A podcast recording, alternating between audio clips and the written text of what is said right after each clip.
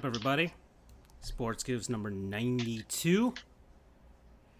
I'm Francisco, joined by good bud Charles. Happy birthday to fellow goof Andrew.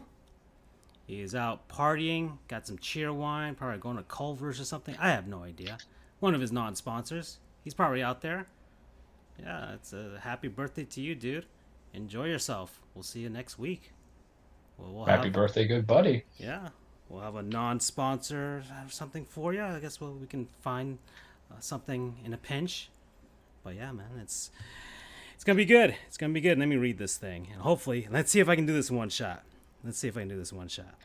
This episode is brought to you by you, our listeners that support us on Podhero. If you like this podcast and want to support the work we do, please take just a few minutes to support us on Podhero. Not only can you support this podcast, but you can provide ongoing support for all of your favorite podcasts with a single $5.99 per month subscription.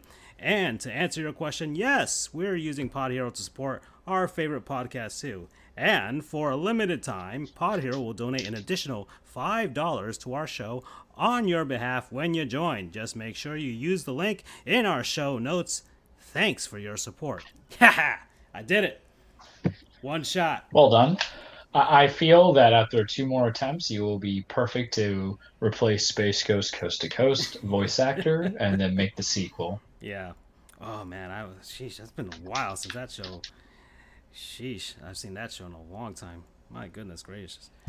All right, Charles. Sports happened last week. A lot of sports happened, right? Yeah, m- many, many sports, many deportes, many things like that. And I'm currently watching. I got the Panthers and the Red Wings on, and then I think the Heat play later today. So we'll see if they'll they'll disappoint us along the along the well, show.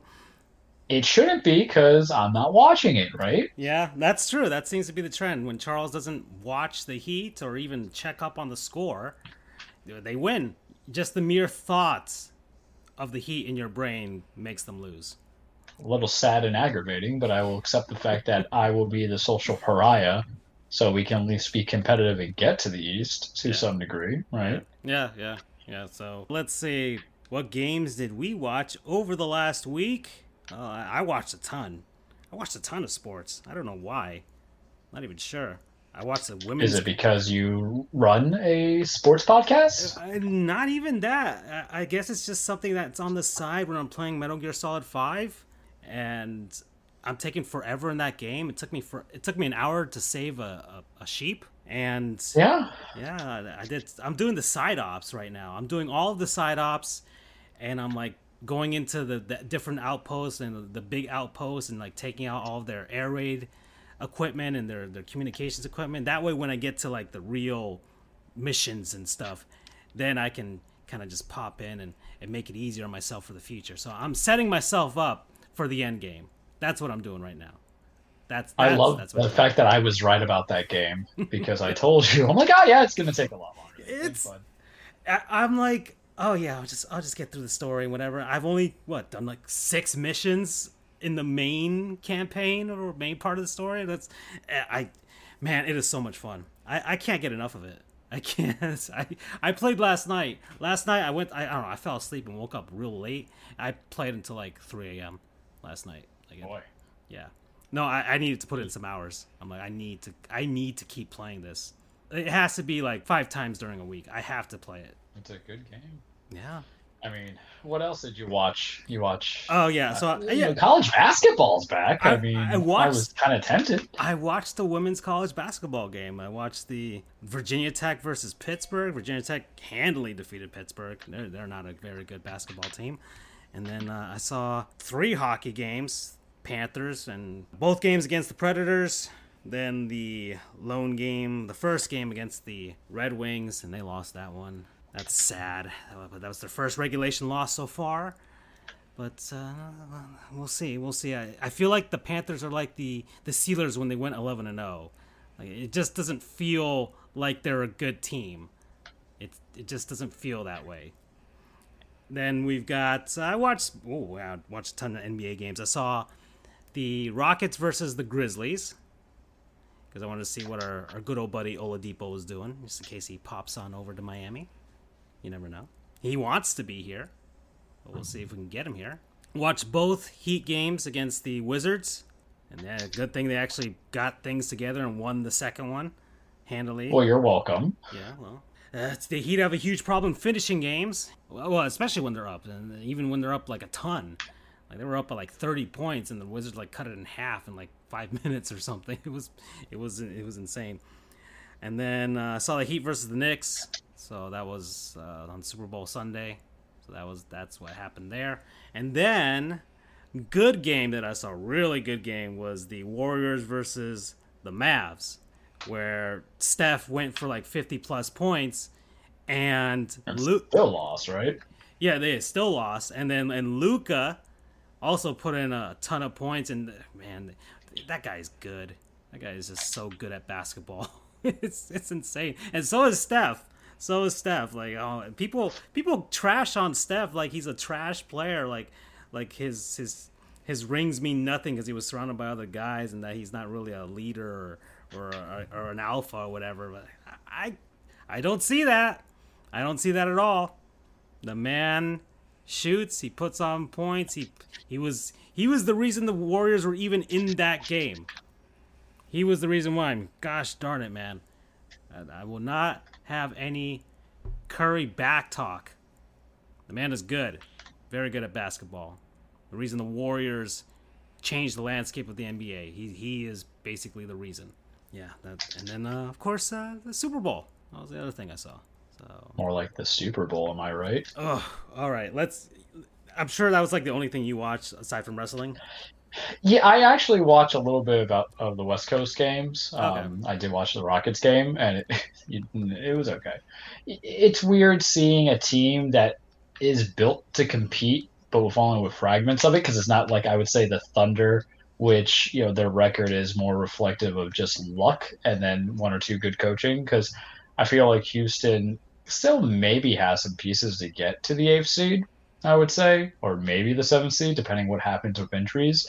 But they're very like hot or cold. So I did see that. I saw the Super Bowl. Um, I did not watch the Heat, not because I didn't want to, but like the first time I kind of forgot about it, and the second time I was busy. So I I kind of noticed that trend where I'm like, oh man, they're like winning re- resoundingly, not so much, but they're winning regardless. And so what I can do is just to read the box score and see the stats. And what I've come to realize is that they win more when Kelly Olynyk takes less shots. So hint, hint. Just saying. Mm.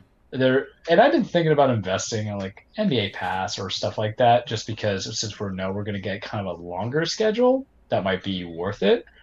But what happens is, is that when you get older, kids, if you're that person who wants to spend all their time just watching sports and doing whatever, more power to you. But when you have long seasons, you could be playing Rayman Legends. You could be playing Metal Gear Solid 5 Phantom Pain on your proper console. Life is short, kids, because then you'll have to be 31 going on 32 and scheduling your days for root canals and all this other fun stuff. So I choose to utilize my time. It's not that I don't enjoy sports. Give me sports that mean something. And for basketball, right now, it's more or less. I, I probably watch more sports for the show. I would say this early in the season because even if we didn't have a virus situation going on, I would still be slow coming into it. It's not really until about the end of the month because what this is when they normally do the All Star game mid-season on a regular season that I was like, all right, let's look into it. But it's gonna be interesting. But that's all I watched. I watched the Super Bowl, of course. I didn't watch the Puppy Bowl. I would want to go to the Humane Society and top them all my poor heart could not take that, even though they're so cute and damn cuddly. Yeah, I uh, yeah, I didn't even notice the Puppy Bowl at all. I just watched the Super Bowl and and man, I don't know what to say about it other than it was eh. It was an eh Super Bowl. I think we all uh, by uh. like by by halftime we're all resigned to the fact like yeah this is this this Tom Brady thing is happening thing isn't it? Isn't it? And it was disappointing. I, I didn't watch the fourth quarter. I didn't watch it at all. I just watched like okay at the end when the clock ran down, what have you, and then I went out to Dairy Queen to get some some blizzards. at the end of the third quarter, I'm like, I need something sweet. I need something to get my mind off of this. The commercials were awful, like just the whole Super Bowl. Uh, and I thought the Weeknd was fine. I thought he was he did a good show. But aside from that, like the, the rest of the Super Bowl was like, my God, this is this is like the worst one that I've seen in a while. I I, I will not remember anything from the Super Bowl in a few years, except for Tom Brady having a perfect life. That Super Bowl was the nail in the coffin of why baseball, hockey, and basketball have more entertaining final games. Like whatever your final title is, NBA Finals, uh, Stanley Cup, it's, World Series, is because you get more than one yeah, game. Yeah, it's the beauty of the series. Like you, you and you'll see, you get. It's competitive. Yeah, you you you understand the momentum of of the series. Like, but let's say a team is just absolutely dominating all right, it's a four game, it's a seven game series. You know, all right, they're about to sweep. You know they're about to sweep. So then you kind of prepare yourself for that. Okay, the sweep is coming. Or if it's but then a, one game won. Yeah, well, then or one game lost. Yeah, exactly. Or then you might have the comeback. Or okay, they they win one game. Okay, they won the token home game. No, they win a second game. Oh wow. Oh, they might be able to do this if they can tie this up. And then you have different scenarios that could happen. But like the Super Bowl has so much pressure to have an awesome game because once you once you see that it's about to be a blowout, then it's like ugh, and people stick around for the commercials. But even this year, this year with the commercials, oh. every year, what a good commercial! Uh, every year the commercials don't even make it worth it. Don't even make They've it worth it. They've been sucking for years. Yeah, just just so bad. Yeah, B- BU here. BU's on. All right. Yo, BU. 2010 was still worse. At least this one had the halftime show go for it. Which one was 2010? because the only other one I remember watching that I hated more than this was Seattle blowing out the Broncos. Let's see. And then I, I will continue my rant. Well, as I'm continuing my rant, because I, I think I could do two things at once. It was it was the fact that Kansas City played as if they were without two of their starting tackles. I did not know that also Mitchell Schwartz was gone. Oh, it was uh, Steelers Packers. Really, Steelers Packers. I thought that was quite entertaining. Yeah, Twenty five. And then 2009. Yeah, and then the other one was I missed the Seattle blowout dinner because of my Sunday night curling. Like, well, you know, you you had a good one. and here's the thing: we don't know if BU is being you know sarcastic. I guess this is his lifestyle right here. Anything with different sports, I would say, man knows about it. It's all good stuff. I really hope it's real that he did it. But bringing it back, it, it there was no juicy storylines coming into it. And I think storylines matter because everybody's saying it's like, oh, the Brady Mahomes effect. He's going to overtake Brady. Statistically speaking, no one's going to win seven Super Bowls. So I hate that narrative. I think it's just a narrative from poorly imaginative sportscasts because they have nothing ad- ever else to do with imagination. If anything, this should have been the narrative of Super Bowl of, hey, we still like guys who beat people up and children up into the Super Bowl, Tyreek Hill and Antonio Brown. But I, I, mean, it's a it's an indisputable yeah. fact. Yeah. Fight me on that, kids but that's not that's a money selling narrative. But the commercials suck, and the Super Bowl hasn't been good since I think I would say the Eagles and Patriots played against yeah, each other. I didn't really necessarily like. Yeah, I don't even think I liked last year's yeah, one. I think I just liked kinda... last year because of. Yeah, well, I think I liked last year because of who won in Kansas City because I wasn't really crazy about San Francisco. But this is also my problem with football. It has not really been that enjoyable of playoffs in and of itself except for one or two games. I think the Packers game was entertaining that came down to the wire against them and um, the Colts and the Bills. Bucks. That was a good game. Yeah, that was good, and it was all like that. But then Buffalo, Baltimore wasn't that good. Baltimore, Tennessee wasn't good. It was a little bit more old school than anything. Tampa Bay versus the Saints wasn't good because the Saints looked really out of it and Drew Brees is done. So not only is this this this is really should have been the narrative, but no one wants to go to this extreme. This is a season where one old man killed another old man to, to be Highlander because Tom Brady at 43 goes and wins the Super Bowl. Brees doesn't do anything with it, right? Instead, he played so badly that it caused him to retire as Tom goes to get ring number seven. There's just nothing entertaining about it. So with baseball, basketball even when the Cavs came back and beat the Warriors, being down 3-0 and then come out to win the full seven. Yes, I understand there was some chicanery afoot. We get that, but that's all sports. And the flags really just killed it. And I don't know, it's so weird because everybody's a referee, even though people who aren't referees. But I was I was playing like you know how they say backdoor driver or backseat driver or whatever. Yeah. That's how I felt Sunday night. And mind you, partially is they changed the rules so damn much that I don't know what's a rule anymore. I don't know what holding. They recently just changed what a catch is, even though years ago what was disputed as a non-catch is now catch. but it was so un- unsatisfactory. And then I look into the pass interference call. I don't know if it was Charvarius Ward or who was it that got called on Mike Evans, even though yeah. Mike Evans was nowhere near the ball. Yep. But they're saying it, like twice. it looked, there were like two of them where it's like, okay, that that is not a catchable ball. whatsoever. But it looks like he was just kind of like falling down. And I'm like, well, where's the push off? And then I have like two friends who are like, no, no, no I see it. I'm like, do you? Or do you want to just make me feel inferior yeah. to you because I jumped on the bandwagon of, of a, it's not a, it's not a flag, and then the other one saying it is a flag. And this goes back to the fact of this is why didn't you push you you know last year to be able to review these things, and this is why should we take away? Because if it wastes time, the Super Bowl's long anyway. But wouldn't you want the? This is why these rules come into play.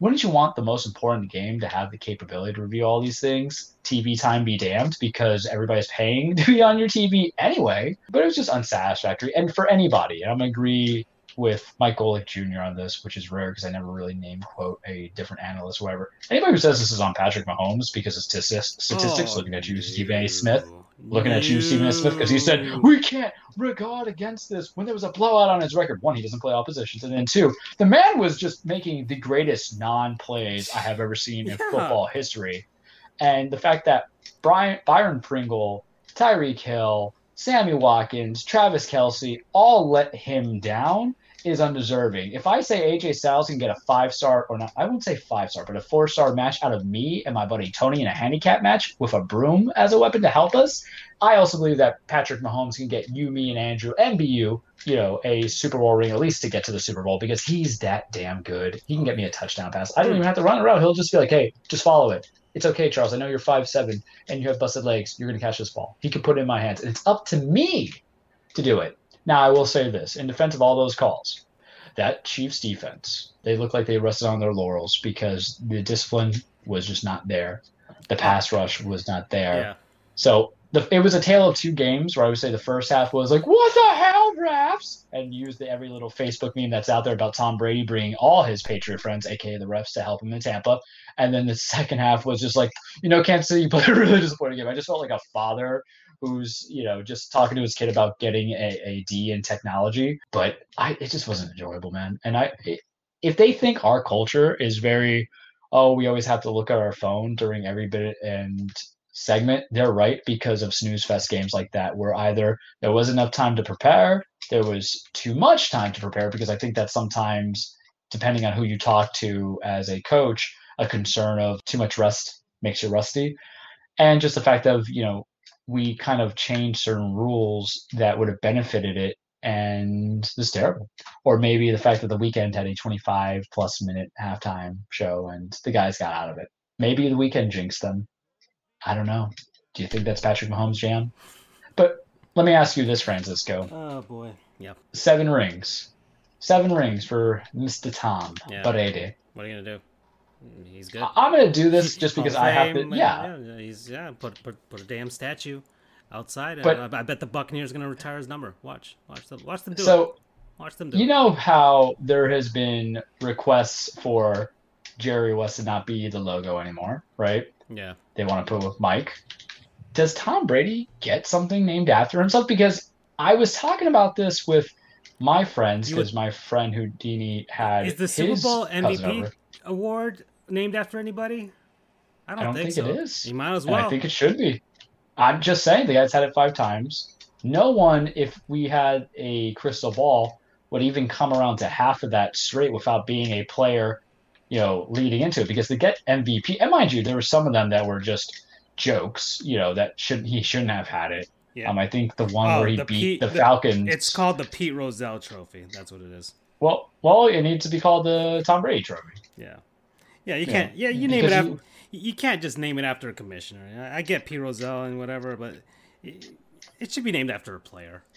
Yeah, and my thought process is that it's about his legacy. His legacy spans two decades it was probably longer than what Pete Rozelle has given. Contributions to the game, to two teams now. He's not an ambassador to sport, I would say. Granted, I don't know much about his charity work. I know about his certain political affiliations, which he's allowed to support if he wants. I don't really care. But it's more about everything to it. But to get that, five Super Bowl MVPs. The only one I can think of is when James White should have won it against the Falcons because he was literally catching every ball mm-hmm. that year when they were coming back. But. I digress. And I think Wes Welker also got one year. One of my friends was like, "Oh, it should have gone to Gronk." I'm like, "Yeah, no." You know, like when you saw how he threw that ball to Antonio Brown for that third touchdown was the nail on the head of why he should have been the MVP because it was put in a place that there could not even be a pickoff. It's like he learned from looking at Russell Wilson's pick that he had to Malcolm Butler, like don't throw high, throw low, because that was perfectly placed in a position where there was no chance. It was either going to be a drop or it was going to be a touchdown. There was no in between. And it was an efficient offense. It was one of those weird Super Bowls where none of the studs on either team really did anything on offense. Uh, Mike Evans only had one catch for 31 yards, but he was a distraction. Yeah. Chris Godwin had like two catches yeah, all, all for the, 14 yards. All the holding calls, all the, the pass interference were when he was throwing to him. That was yeah. what was going on. And part, but, part of me feels too is there should be like a consideration for a defensive player, like most valuable defensive player in the Super Bowl, because Vit was everywhere, Ndamukong Suh was everywhere. Yeah, I, I understand the injuries, but it's still impressive to say the least, of what a guy on a team can do because it was a well played game on both sides of the ball. Yeah. Offensively, it wasn't just the Brady show. It was like the damn, they're stuffing Clyde Edwards Helaire. They're making sure that Tyreek Hill, can I Antoine Winfield Jr.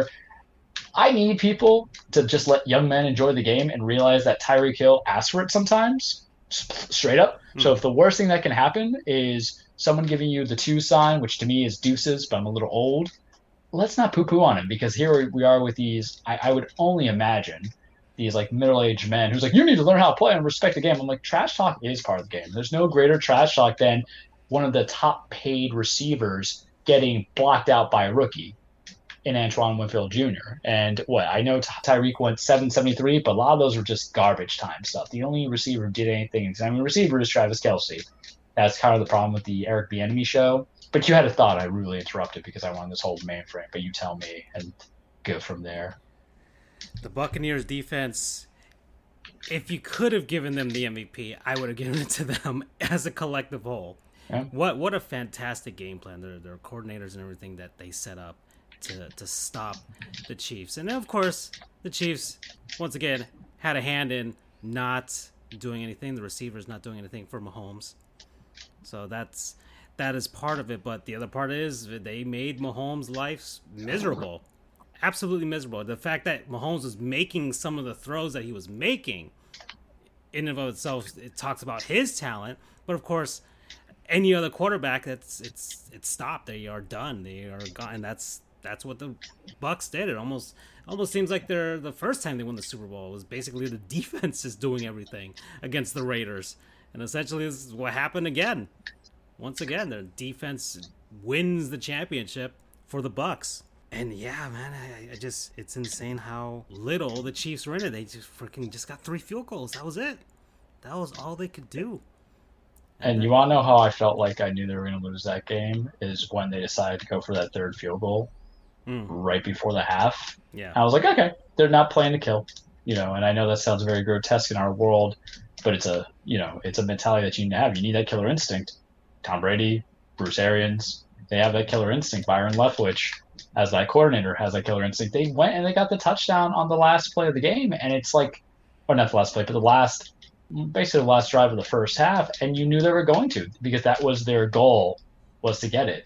And then it was that's the AB play, and you're like, okay, and they played conservative all the way, or was it the um, Leonard Fournette touchdown run? I don't remember, but it, it, it makes you kind of hate the game. Now, here's a f- more fun question for you know the sassiness in me because when you talk about who should be hired as coaches or not, does that affect another year of Eric Bieniemy being a uh, coach at some point? Because that was something you and I talked about in the blog, and we've talked about in the past how it's a crime that this man doesn't get it, a a coaching job whatsoever. And then you see like this game kind of play out, and I feel that would really severely impact him at least for another year and a half. Now, some people might say, "Nah, Charles, it's one game," but one game's really all you need, and you've had an additional two weeks to plan out, and it looked like it wasn't planned out because everything was screen, yeah. draw run, screen, draw run.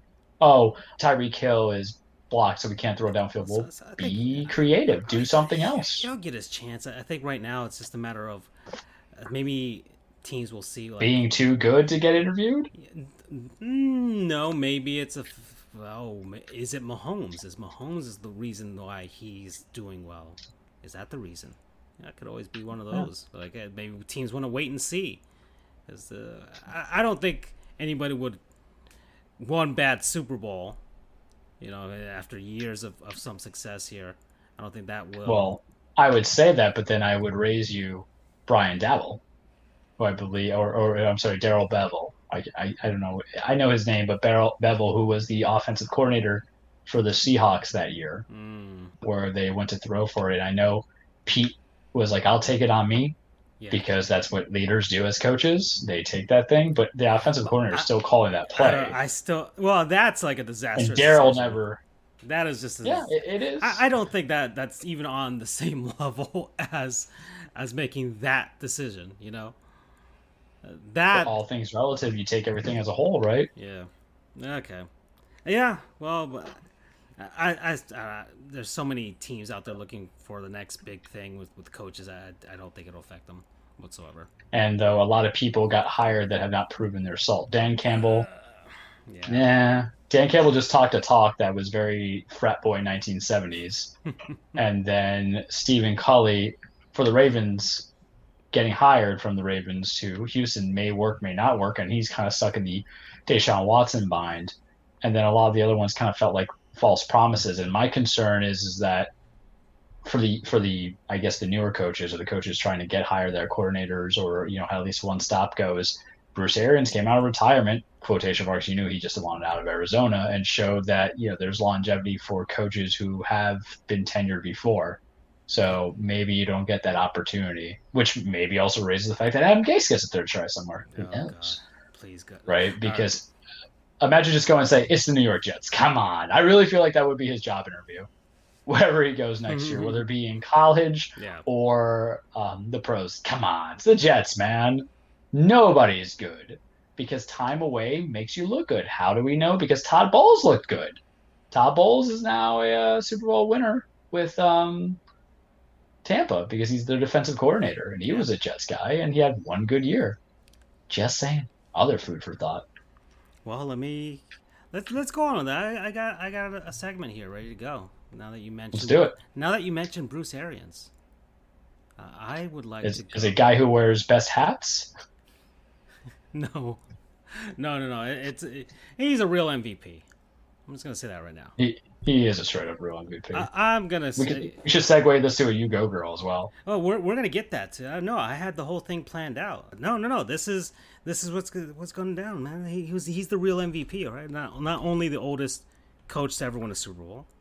That, that's one thing, but the fact that his staff is just primarily made out of, or at least the the heads, uh, African Americans, the assistant coaches, the top assistant coaches so he and he this he's had a history of this. This isn't his first rodeo. No, he's had a history of of giving minorities and, and women the opportunities to coach in the NFL. He was in, when he was in Arizona. He gave a woman the, the first position as a coach in the NFL. He's got two women on this staff as well, as well, and that and that's where I was going to go with the the you go girl. Charles. I was, I was ready for this. So why, why did we actually care about diversity over here at Sports Goofs? Yeah. Well, an aside, uh, Sarah Thomas, who we have highlighted before as a female referee, she was the first ever to officiate in the Super Bowl. So there's one. You go, girl. Yeah, one you go, girl. Two, the the two women on the staff of Arians, Lori Locust and Maral Javadifar, the first female coaches to win a Super Bowl. Last year, we had a first female to coach in a Super Bowl, but this one, or these two, the first to win. So let's learn a little bit about these two.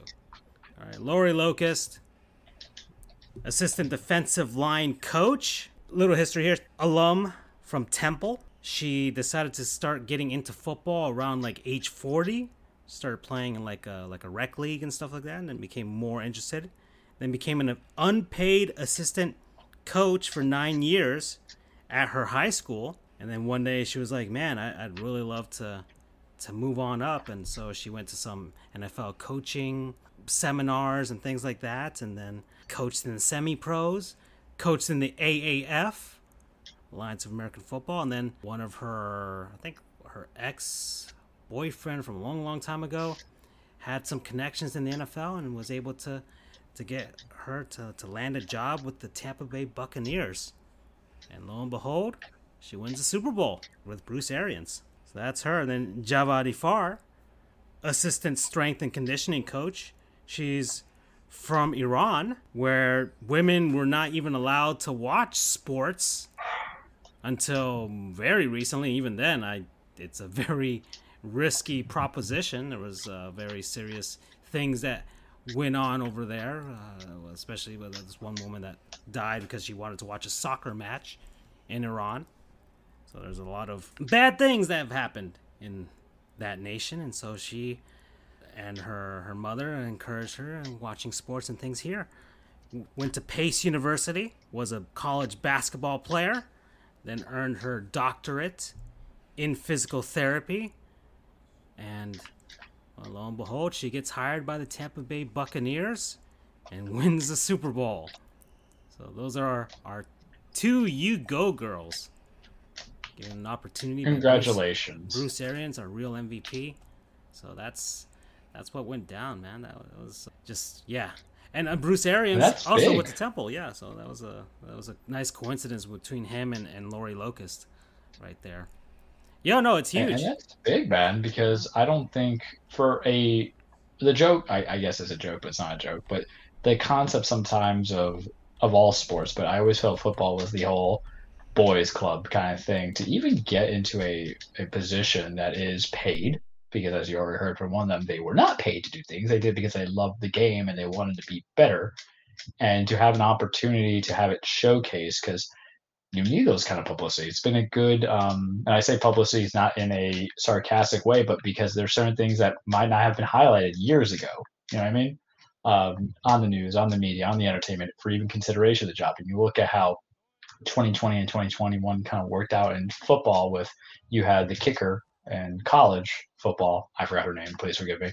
Already, you had Sarah um, Fuller. Sarah Fuller. The Miami Dolphins, I believe, got a um, uh, female GM, or am I thinking the Marlins? The Marlins, Kim Ng. Kim Ng, yeah, but you know that's still something, different sports, but it's there. And now you have Sarah Thomas officiating.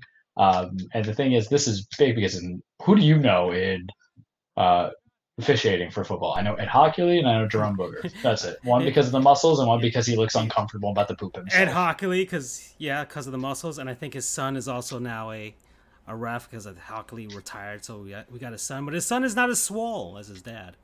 So, his son looks like Scrappy Doo. Yeah, exactly. So That's they, what he reminds me of. Yeah. So this is big because I'm looking for the next step of a you know bigger coach, offensive coordinator. If there's plenty of coordinators who never played the game, why isn't that you can also transition to you know a female offensive coordinator? So that's where I'm interested, and I'm really hoping that you know, basketball can break through, and Becky Hammon at least does get some considerations. Because what I find that Popovich and Arians have in that common is they're not doing it for the publicity. They're doing it because they know that these are intelligent mind leaders and people who can hold themselves and the organizations that they work for accountable. So it's very exciting stuff because you talk about new blood. You already have an issue with the Rooney Rule, um, but now I want to kind of see what your equivalent might be in 10 years for the NFL if you could bring on a component to at least interview female coordinators, female coaches for positions, even though it's obligatory and they always seem to get subverted either way because the room is kind of fractured for both sides of the argument. That might be something to encompass as well, not just minority, but also opposite gender. Mm-hmm. But that's maybe a 2030 conversation that we have on episode. What do you think will be in 2030? Uh, 1005? Oh, I mean, we're at 93. There's like 52 weeks. We take off like two months usually. and then you have to have like the special events, and then you know the, the breakups that will happen out of egos. I can't wait to. You know, that's a funny question because because like I was reading, uh, I, I read some stuff on like podcasts and stuff, and how you get more listeners over time and things like that. So, yeah, you know, it's, it's, unless you you have the instant success where you get the big big person to promote you and stuff, you you just gotta wait and see. But uh, some podcasts have lasted for like more than 10 years now and they're on like ep- yeah like episode 1000 what have you i'm like whoa that is a lot that's a lot of a lot of talk for sure so i don't know we're about to reach 100 and that's taken us like three years and we're bringing back an OG, kids. Yeah, no, no yeah. So soon enough, soon enough, we'll have a hundred, and and yeah, we got a few episodes to go from there. But yeah, yeah, with the, we'll see. New, yeah, new blood, especially new blood, new with with uh, with women in, in sports, and at some point, both of them kind of acknowledged the significance of them winning a Super Bowl, but both of them were like, we hope it doesn't becomes like like a thing where you have to highlight it to get people to notice where it's just like a normal occurrence and it's it's not anything that's any more noteworthy than anybody else winning the Super Bowl, you know?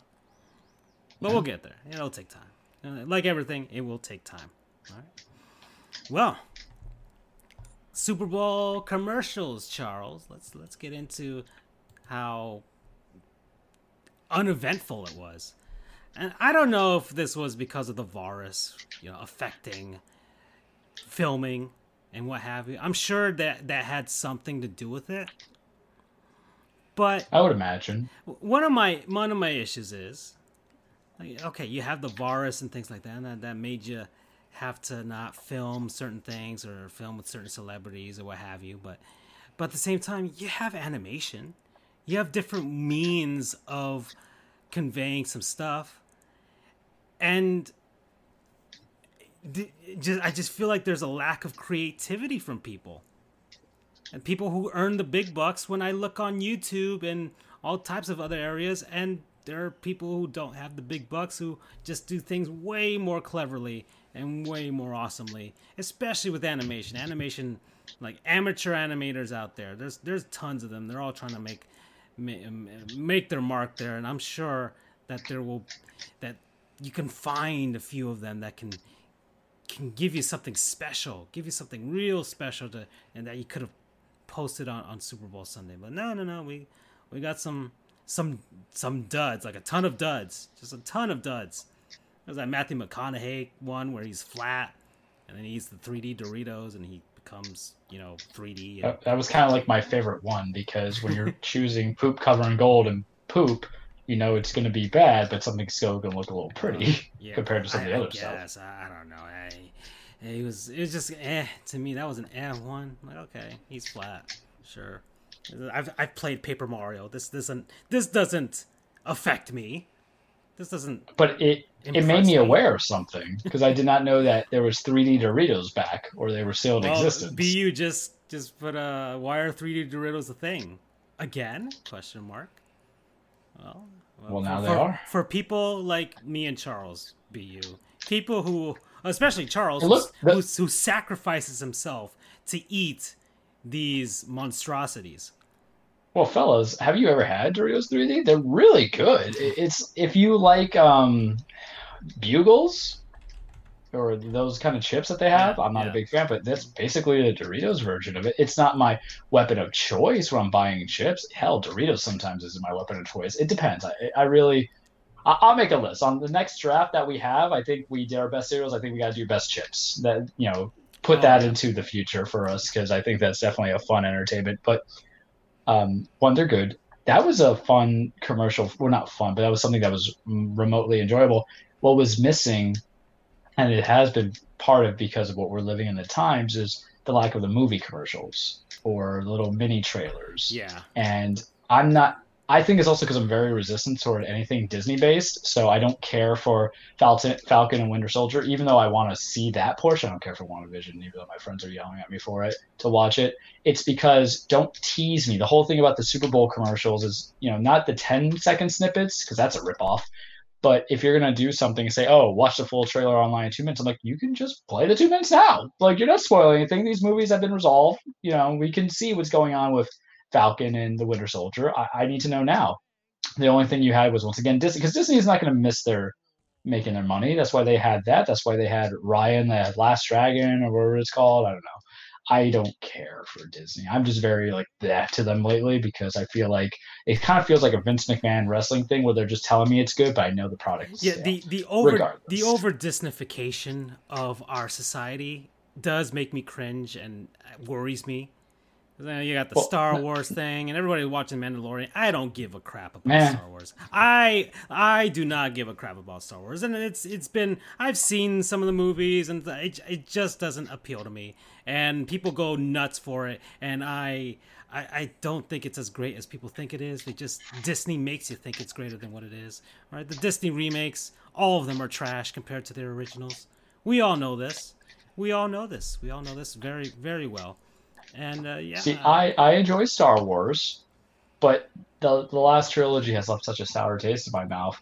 And even though I've heard, I've watched clips of The Mandalorian, I couldn't get past that pilot because also fan service is not going to be what I want to watch. I like fan service. That's what you get the YouTube clips for, but you're not giving me good content. And I understand the base of The Mandalorian to where I would probably enjoy it, but Disney has just, you know, eh, Disney's fake. You know what Disney is? Disney is, you know, that friend that you had that went off at summer camp and you know they came back and they had a whole lot of plastic surgery. They're not authentic anymore. You don't love them anymore. No, no, it's, that's what it is. It's a it's a nostalgia factory now. That's all it is. It's just playing yeah, on people's nostalgia. And and what happens is I'm going to even go further. Disney World's boring. I said it. I you know I went there like the last time I went there was a couple years ago because they went as like family thing as yeah. a joint birthday because yeah, we got family coming down and it's too hot. It's expensive I feel bad for the people who are trying to study to get into Juilliard and they have to be dressed up as Mickey Mouse. I have a friend who works at the Disney Call Center and it's basically abusive. Um, and, and, the thing is, it's just I know my problem is is I'm too stuck in reality. I know it's not real, and I I would hate to have a child and guy, or maybe you'll agree with me. I want my kid who's like 40 years old, like, it's goofy. I'm like the little child. I have to give you. I, I must have smart you, you understand. I would throw you words. like you're dumb. That's you, not. That's a person who's getting underpaid minimum you, wage to dress up as goofy. You understand how blasphemous we're being right now on Andrew's birthday, Mr. Orlando. That we're trashing well, Disney right That's now. why we're doing it. Wait till we get to talk about Tampa because BU and Freddie, if you're there, and anybody who watches the show actually knows the confines of how much Andrew loves um, Tampa and Orlando. And we're going to say this now because it's going to be a sneak preview for next week. All Francisco and I did was basically Ooh. trash Andrew about yeah. Tampa Bay the last you two days. You don't even want to see the group chat. I, I was. Oh, it was great. The, uh, yeah, let's hold on. I we want to get into civil. this now. Let me get into this right yeah, now. I, just right now because he he cannot come in to defend himself. Oh, he could. He could pop in if he's like at I don't know. Look, I'll, if, he, right if he's at Chili's right Orlampa now, that much, or actually, you you love Orlampa that much to come in on this for your birthday, so I respect it. But yeah. get into it, Francisco. If he's at Flanagan's right now, he's. Look, all right, I get the Tampa Bay. I understand. All right, but do not lump the Tampa Bay Rays into this. Do not lump the losers into this. Do not lump a franchise that uh, look, is actively destroying their team without winning a championship Right? The Marlins at least won something before they broke everything apart. So you can't trash me for that. But do not lump St. Petersburg, not even Tampa, into this. Champa Bay. I'll give you the Bucks. I'll give you the Lightning. All right. Mickey Mouse rings. I don't I don't I don't adhere to that to that thought. You won the damn thing. You won the damn thing. But don't be like, oh, they, they made it to the finals. You still lost. Well, to give to give the uh, no, nobody cares backdrop. about the American League Championship trophy. I don't even know what it looks like. Name me three players on the Rays. That's what I'll say right now. Um, to give listeners backstory on this, Andrew, and this is like ten at ten at night. This is Sunday. Yeah. Texting is like, "Don't you guys think that Tampa Bay is the table of championships or the city of championships?" Compared to LA. Francisco are like a resounding hell no. No. Because the storylines were better. That I rooted for the Dodgers too. The players are better, and plus they're perennially contenders. Yeah. Because if you want to be, if you want to, okay, so let's be even mean. He's not here. We, we love you, Andrew. Happy birthday. We, if you, yeah. Sorry, go if ahead. you want to be the one hit, you know, you're good. If you want to be the one hit wonder table, that's definitely you, Tampa Bay. This just is saying. this is just what happened in 2002 and 2004, except it happened in a more condensed thing because of the virus. That's it. All right, we all remember when the Bucks won in 2002. That was fun. What happened after that? Nothing. Nothing, for uh, 2021. Uh, team with the longest drought at the time, and they all right, they finally win the Super Bowl. Okay, cool beans. Then what, what, what happened with the Lightning? The Lightning 2004. Oh, it was unfortunate. They had the they had the the lockout season, what have you. Then they came back, and the team was so devastated that they they needed to change their ownership. It got really bad, and they had lots of bites at at a at a Stanley Cup a few few times, and they, they failed until now, until it took the virus for that to happen. But I'm not gonna knock them for doing that. I'm not gonna knock them for doing that. They, they won it. They won it. Right? They, they it was probably one of the hardest championships to win. But do not lump the Rays into this. I, I he showed us the T-shirts, and they had the little Ray burst so of ugly. sunshine, whatever, on there. I'm like, no, erase that. They lost. They're, they're the Dodgers. Well, the the ones on the left were the Ray colors, the blue and white. Yeah, exactly. What that does? Well, I don't know if it, it might have been the lightning. No, it was the lightning colors. It was blue and white. Yeah. Was it? Yeah, it was the lightning colors. But the Rays were in on it. I'm like, no, you guys lost. They lost. The team is practically in Montreal at this point. they got rid of their best pitcher that their manager failed to keep in the game in a in a in a deciding game. By the way, you don't take out your ace when that happens. They are losers.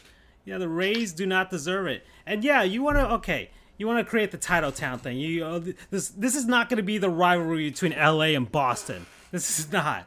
If it becomes wow, the 2020s are going to be a really awful decade. If it's Tampa versus LA every season between the two cities, eh, it's, look, Los Angeles more recent. All right, you had the Lakers. Okay, fine. The Dodgers, they after spelling after spending like what two, three billion dollars, finally got themselves a ring. Yeah, finally got themselves a ring. Okay, uh, and you want to look at the past decade, the Kings won two championships, so we can put them in there. And then the Rams made it to a Super Bowl, but they still lost. They still lost. They still lost to who? Tom Brady? Okay, fine. Fine, but still. They still lost, so we're not going to lump the Rams in there. Nobody cares about the Chargers. The Angels aren't even in Anaheim, so let's you know not consider them. You guys don't consider the Anaheim Ducks. You ain't considering the Angels just because they they don't know where they live. Isn't you shouldn't have them. But no, Tampa, keep Tampa Bay. I'll be fine with it. It's okay. Make your T-shirts. Make your your your unlicensed, uh, definitely copyright infringement T-shirts. Make them. Go ahead, but don't lump the Rays in there. They lost. They lost in six. Uh, we, me and Charles, we understand the pain of losing. They our our beloved Heat lost last season. They lost in six. Yeah, but that's last year. We don't care anymore. Yeah, exactly. I've healed. But I've, I, I moved I, on. I didn't even like when I looked at the Heat game. I'm, I'm like, oh, they, we don't we don't even realize that they added the extra conference championship banner. It's like, oh, oh okay, uh, those are different numbers. All right. But we're not going to acknowledge hey, it. Oh, hey, Derrick Rose with the Knicks. Oh, my, uh, I want him. I want him. Man. I know. Like, was that not I my know. push? And but it was for like but nothing. he's with Thibs. Come on, you can't be. He has he has no knees now, so it's like, what service are we uh, doing here? okay. Oh, that's for a, a Thibodeau. We'll go on that tangent later. But yeah, he's coming but, out. Oh. But Andrew will get his chance to defend his position next week. We just, it was the funniest thing in the group chat because oh I'm not gonna lie, I was looking forward to talking about the segment, and then it was his birthday. I'm like, ah. Uh, but a- Andrew is because here's the thing, like I'll forget about the 305 in a heartbeat. I'm like, I've moved around a lot in my you, life. You, yeah. Andrew does not. Yeah, you have moved around a lot of your life. Your 305 loyalty is like, bye. we're just like, hey, it's whatever. But um, Andrew is going to be Orlampa until he dies, and that's well, the true. Well, you know, you know what it brought. You know what brought it out of me was the fact that for the last couple of seasons, he's saying like he was like a, a casual Jaguars fan, and now he jumps on the Bucks well, bandwagon. Well, that's the thing we forgot to tell him. So in the group chat, we just get a text message like, "Is it too late to change the bandwagon to the Bucks?" And we talked about this like, last week. Andrew, here's the thing: Andrew should really be a four. If his equivalent is a wrestler, he's got to be in the four horsemen status, Ric Flair, Arn Anderson, because he loves chasing gold. Mm. That's what he loves. He loves the championships, and I get it. Um, but we literally talked about it, and then when we got there, was like, all right, we ripped it open. So here's a fun fact um, to put on the show: you guys know my second team was Tampa Bay because growing up I didn't have a football affiliation and then it came into like Tennessee, but I lived in the Polk County area and that's pro- proliferated with um, the Tampa Bay Bucks. It wasn't baseball because I was a Yankees fan since I was six years old, and baseball is you know you know who you are you want to be with. I don't know if you can get a secondary team. I think football is kind of easier, but that's kind of what I was around. I, I remember being in that environment, eight to like twelve to like thirteen. You know, even when they won their title back in uh, 2003. Yeah, but 02, um, 02, yeah. oh to 2002 but you know I, I at least i always solidified with tennessee and then what pushed me off from even kind of i went to bucks games last year. You know this. You've seen the photos. Yeah. you know where i've been. I i have a hat. Like it, it's there a secondary but the Jameis winston thing can't do it. Rapist can't do it. You know slander me. Sure send out. There, there's some stuff in there. The the uber accusations and then tom like it's tom brady. So it's like mm, it would be the wrong time to get back into it. You know what i mean? Like three years from now, I- maybe we can solidify that as a secondary team and build upon it, but not, I- not this year. I can accept it as okay. I can accept people having an AFC team and an NFC team. I can accept that. It's just like a in baseball, American League team and National League team. I'm without an American League team because my my, my AL team used to be the Astros. They Yeah, need, you can't do that they, they need to cleanse themselves of their sins in order for me to get back there. But regardless, eh, you know, it might be. I mean, maybe the Mariners because Ichiro was there for so long. You know, Nintendo connection. I yeah, but know. then but, then Mariners ruined that that whole thing, so we can't do Uh, it. Yeah, well, anyways, regardless, the fact that Andrew made his decision immediately after the Super Bowl and the winning, and you just see the and he just and the Champa Bay thing, he wanted to get in on it. And giving us all the excuses, and I, I, I, I told him he didn't pro- he didn't even file the proper paperwork. All right, the, Yeah. the, the NFL bandwagon paperwork. Uh, There is a form, and, and you have to fill it out. You have to fill it out. Here's here's the Buccaneers version of that. There it is. There's the bandwagon transfer form. Just fill it out. You and you should have done it. You should have done it before the season started. I would I would have accepted it before the season started, but not immediately after the Super Bowl. No, no, no, no, no, my good man. Happy birthday, by the way, Andrew. we're sorry. We, We're, we love you. yeah, we do. This is this is coming out of love. We just care so much. We just care so much. I, I- I just didn't want. We- we we usually we usually have the same opinions with regards to bandwagoners, but to see you go down the drain, all right. I'm sure.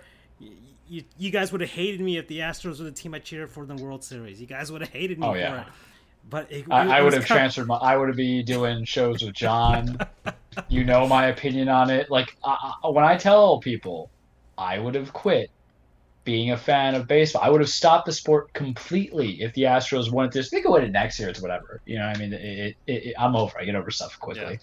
Um, I could not get over that. There was a lot of vehement Yeah. hatred that ran through my body, and I would easily abandon a sport that I had loved since I was five, six years old, where you don't really know sports professionally like that as a kid. You just like it for the love of it because that is the culture. I was gonna tail back and go. Uh, okay, back to the okay. Let's right move it back to commercials. We're about to reach the halfway point, anyways. But the other thing was uh, the only other commercial that I liked. I like the Blake Shelton, Gwen Stefani, T-Mobile one. That one I did I like. even. I don't even remember It, it. it was the one where she was talking to the the Maroon Five uh, terrible tattoo dude. And oh, nipples. yeah, yeah, nipples. And he and he was like and she was like, "Oh, I'm trying to get back in the dating game and I'm looking for a guy that's that's not afraid of women or whatever, or, you know, sensitive and and and things like that." And so he was listening in on her and because they had like a bad network, that's the whole T-Mobile thing, like it was crappy connection. He was like hearing every other word and every other word is basically this describing the the country dude Bla- Blake Shelton from from The Voice, and and so she was like, uh, and so he sets them up on a date, the, the Maroon Five guy, and she's like. Blake is oh this is funny. And, and the funny thing is they are aren't they married or whatever? I forgot. So, something Yeah. like that. Yeah They're- so they're uh, they're together. yeah so that, that was like that was pretty funny. I'm like oh that, that's pretty cool how they, they made fun of that and stuff like that. I, I thought that was pretty funny. That, that one got me. That one got me uh, i got a good chuckle out of that one. And then you had the the cheetos one with uh, uh, Mila Kunis and Ashton Kutcher. Which and Shaggy, who yeah, doesn't exactly. age whatsoever. exactly. My goodness, man. Yeah, that, and that's only because of the the song that they they tied it to. I think that was most of most of that nostalgia throwing in there as well. Well, that and that '70s show nostalgia. Yeah, it, it's one of those weird things that kind of gives me hope that one day um, Sarah Chalke and Zach Braff would just get together if you watch Scrubs or Jim and Pam got married, even though they're all respectively married to their very handsome counterparts. But knowing that Jackie and Kelso got together in real life, you know, it makes me have a little warm sensation in my heart. So it's a little bit of everything. Yeah. Yeah, and BU, let's see, most of these commercials seem to be playing on nostalgia. Yeah, that was a big thing. That was a big thing. You know what the issue is now? With it's hard for them because of the instantaneousness of things going viral now that yeah. the Super Bowl commercial is no longer the thing for us to look for memes for. Well, part of it is also you release them early because of these commercials the last two years have been released early yeah, so they, you can they, just know it's there. Yeah there's some teasing beforehand. Some of them release early anyways. But i think that it goes with that because you know you had the budweiser whassup or whatever. That was before social media and stuff and that was like the thing that people were memeing for like a year back then because that's how long memes used to last. they would last forever. And now everything's so instantaneous and, and it's hard for for for these marketing companies to to make something go viral, make a meme. Sometimes they're they're trying hard to make something a meme. And and the ultimately the only thing that became a meme from the Super Bowl was the Weeknd's of uh, uh, which are fantastic. Yeah, the Weeknd you in that mirror room, whatever, just trying to find his way through. Yeah, and that that was yeah, those are funny. Those are really funny. And uh, yeah, yeah, that was uh, and I guess one last thing, I guess Super Bowl halftime show. I thought the Weeknd did very well. I was I like his I like his songs. I, I they're very catchy, very of course pop and stuff like that. But and I thought the performance was good. And you know what like I like the most about it? Because normally the Super Bowl halftime shows have like that gigantic group of like a thousand normies and and casuals that that aren't even there for the game. They're just there for the concert and just to be in front of the stage what have you.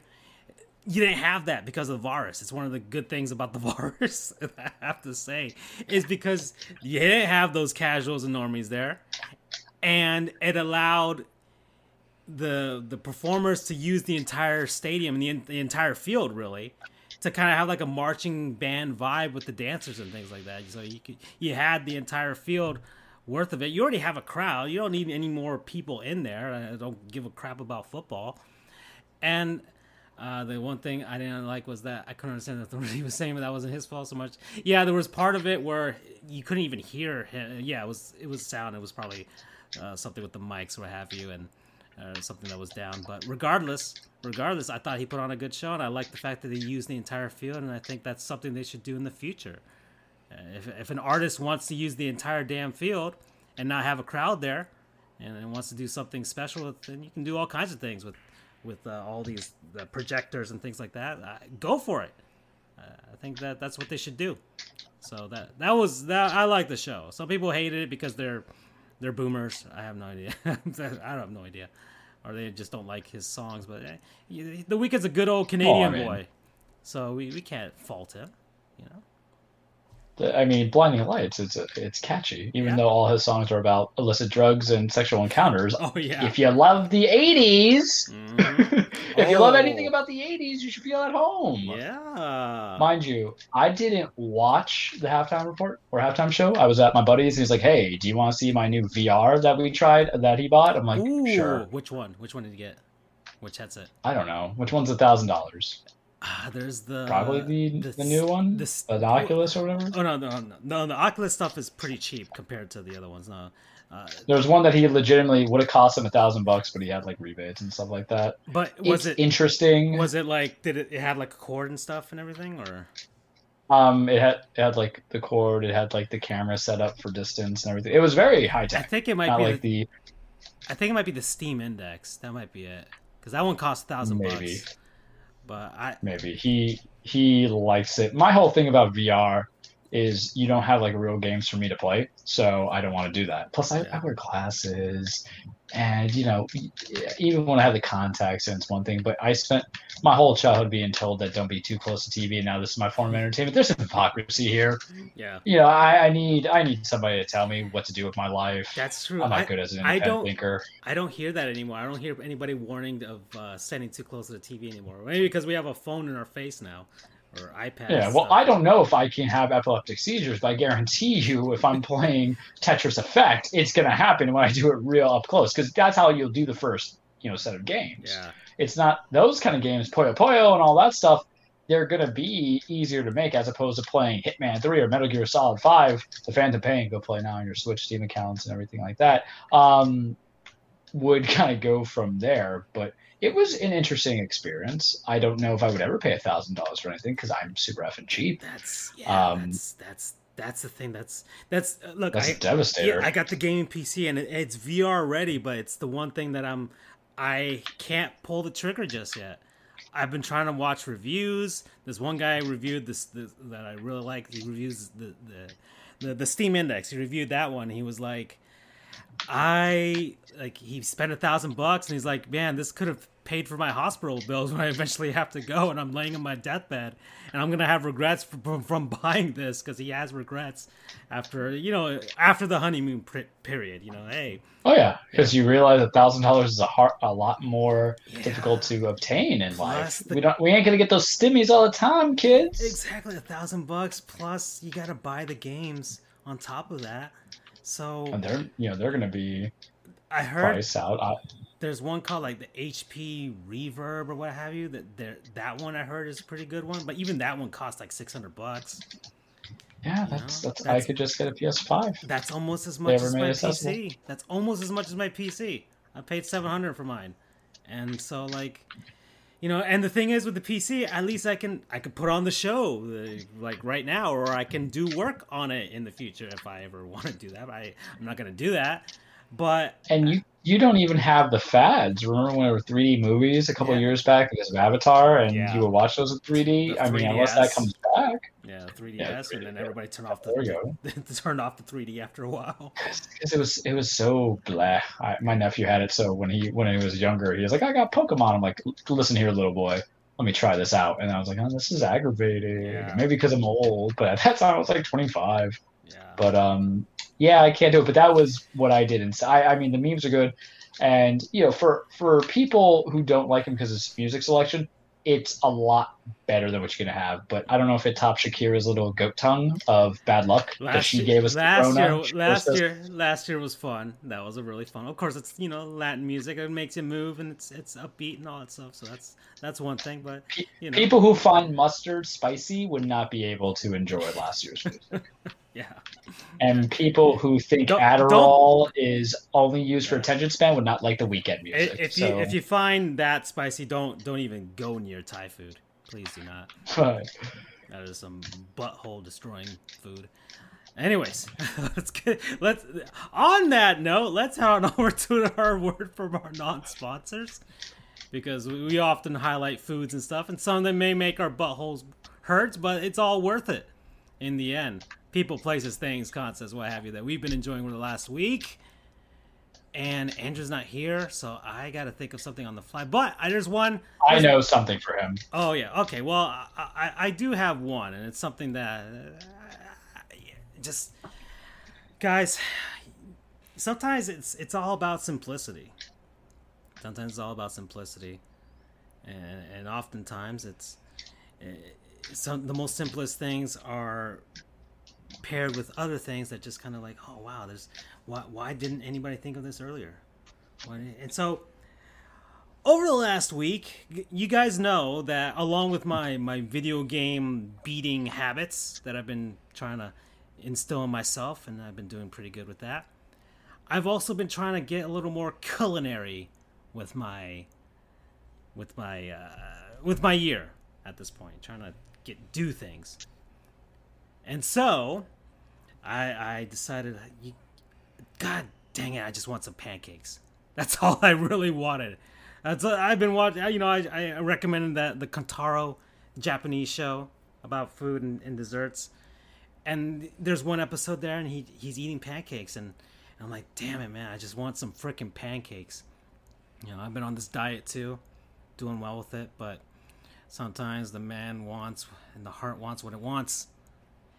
And I haven't made legit pancakes ever, but I decided I wanted a recipe. I wanted to make the nice, big, giant, fluffy pancakes, uh, the the fluffy hotcakes like they make it in, in Japan. And I found a recipe, allrecipes.com, and I, I I I botched it the first time. I botched it. I will admit that I botched it. Right, they're they're the, the fluffy pancakes, but I did I did botch it. Well, you know. I, I didn't follow the instructions to the to a T.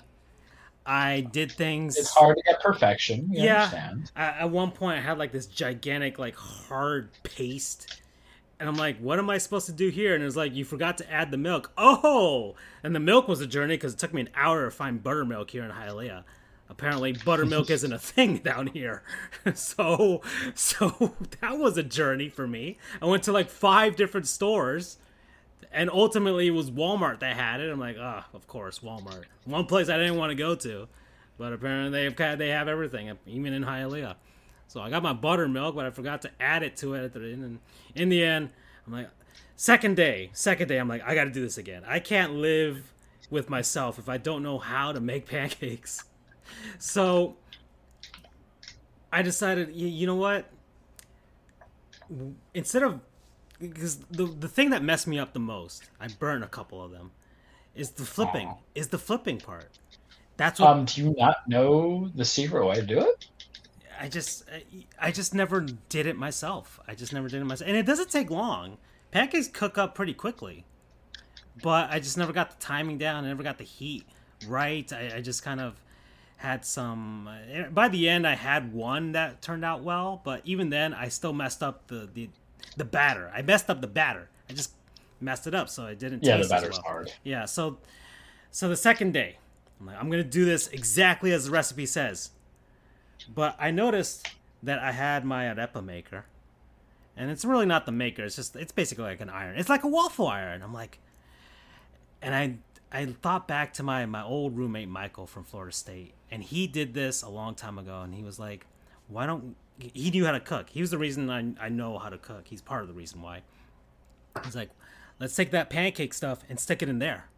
I'm like, oh. And we called ultimately what it's called pancarepas. It's arepa shaped pancakes.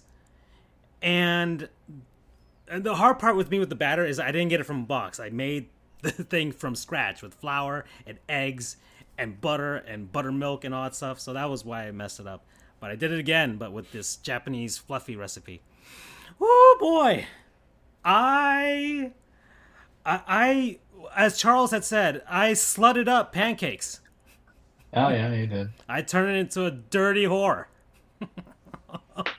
and uh, guys, I I like going down on this sad whore. If you are jumping into this show right now, Sports Goofs Dark, brought to you by Charles Francis. This every is, time Andrew's not here, every the moral compass leaves. We will. Dunk... Hey, you, this is on you, man. You should have been our our our moral light here, our guiding light. Uh, when Andrew is not here, we will go to the rated R. We will become rated AO. We will dunk on the city of Orlando at every point. But we love you, Andrew. Please come back and bring us back to to, anyways, oh guys, pancarepas, just it's so simple. It's so simple. Just, just tiny handheld pancakes that are rounded, and you can fill them with stuff, with butter, or maple syrup, or jam, or jellies, or fruit, what have you. It's just so damn simple. I should have had a photo for it, for for you guys to show and have. I'm like, my god, I need to freaking trademark this. That's what I'll do. That's what I'll do tonight. I'll see if I can do that. I'll see if I can do it. Either way, t- uh, promo code t- slutty pancakes.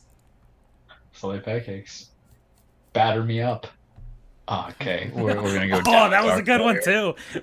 we're, we're gonna go down a dark hole. Um, I'm gonna do the Andrew one. Yeah, right. oh, so you know, put it out there for people listening is it wrong to have stuff in the pancake or having toppings? What's better? Do you go nude with your natural pancakes? Do you have like the mm. chocolate chip, the blueberry, whatever, or do you have toppings like banana or strawberries, Well- cherries, uh, even? When you have it, yeah, save it for We the use right. We have to save it for the OnlyFans. Oh, I should He's put it good. on the OnlyFans of- of me eating it. Yeah. Yeah, no, I'll make some tonight. I got to use the buttermilk. It, it expires pretty quickly, so I got to make more. But yeah, no, no. You see, with the pancakes, with hmm, it depends on how how much do you love being a pig. Because sometimes having everything on top, you already know that answer for my end. it just feels. what I for this show. I mean, you might as well serve it in a trough for me when it's on top, because it turns into this like this mush of just fruits and and butter and pancake, and it doesn't even resemble what it Further was. Ask a question because I gotta ask this: Are you a psychopath if you refuse to put butter or syrup together? Because there's some people like, no, I can't mix them. I'm like, what? What? How do you think the greatness that? of peanut butter and chocolate came around, or Yeah. peanut butter and jelly?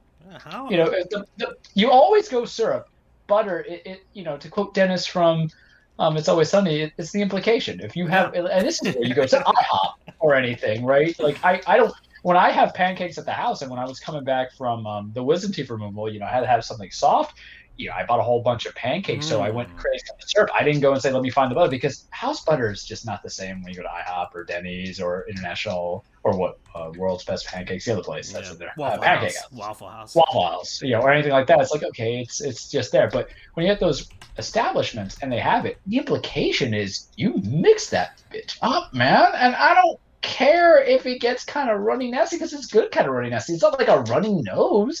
It's runny pancakes with butter and syrup, and it gets it gets it gets dirty. So Mm. you're kind of a you know, you're kind of a psychopath taco there, and I agree with uh, BU. Like, I like me some blueberries in my pancakes, not chocolate chip. I don't know. I'd rather just do chocolate Yeah. syrup. Uh, it's it's the contrasting flavor. The chocolate's just kind of like a very big contrast compared to everything else in the pancake. It's not bad. Uh, it's you know you put chocolate in it, I'll, I'll eat it. That's fine. But yeah, Yeah, seems to be no yeah blueberry seems to be like the the like if you want if you want.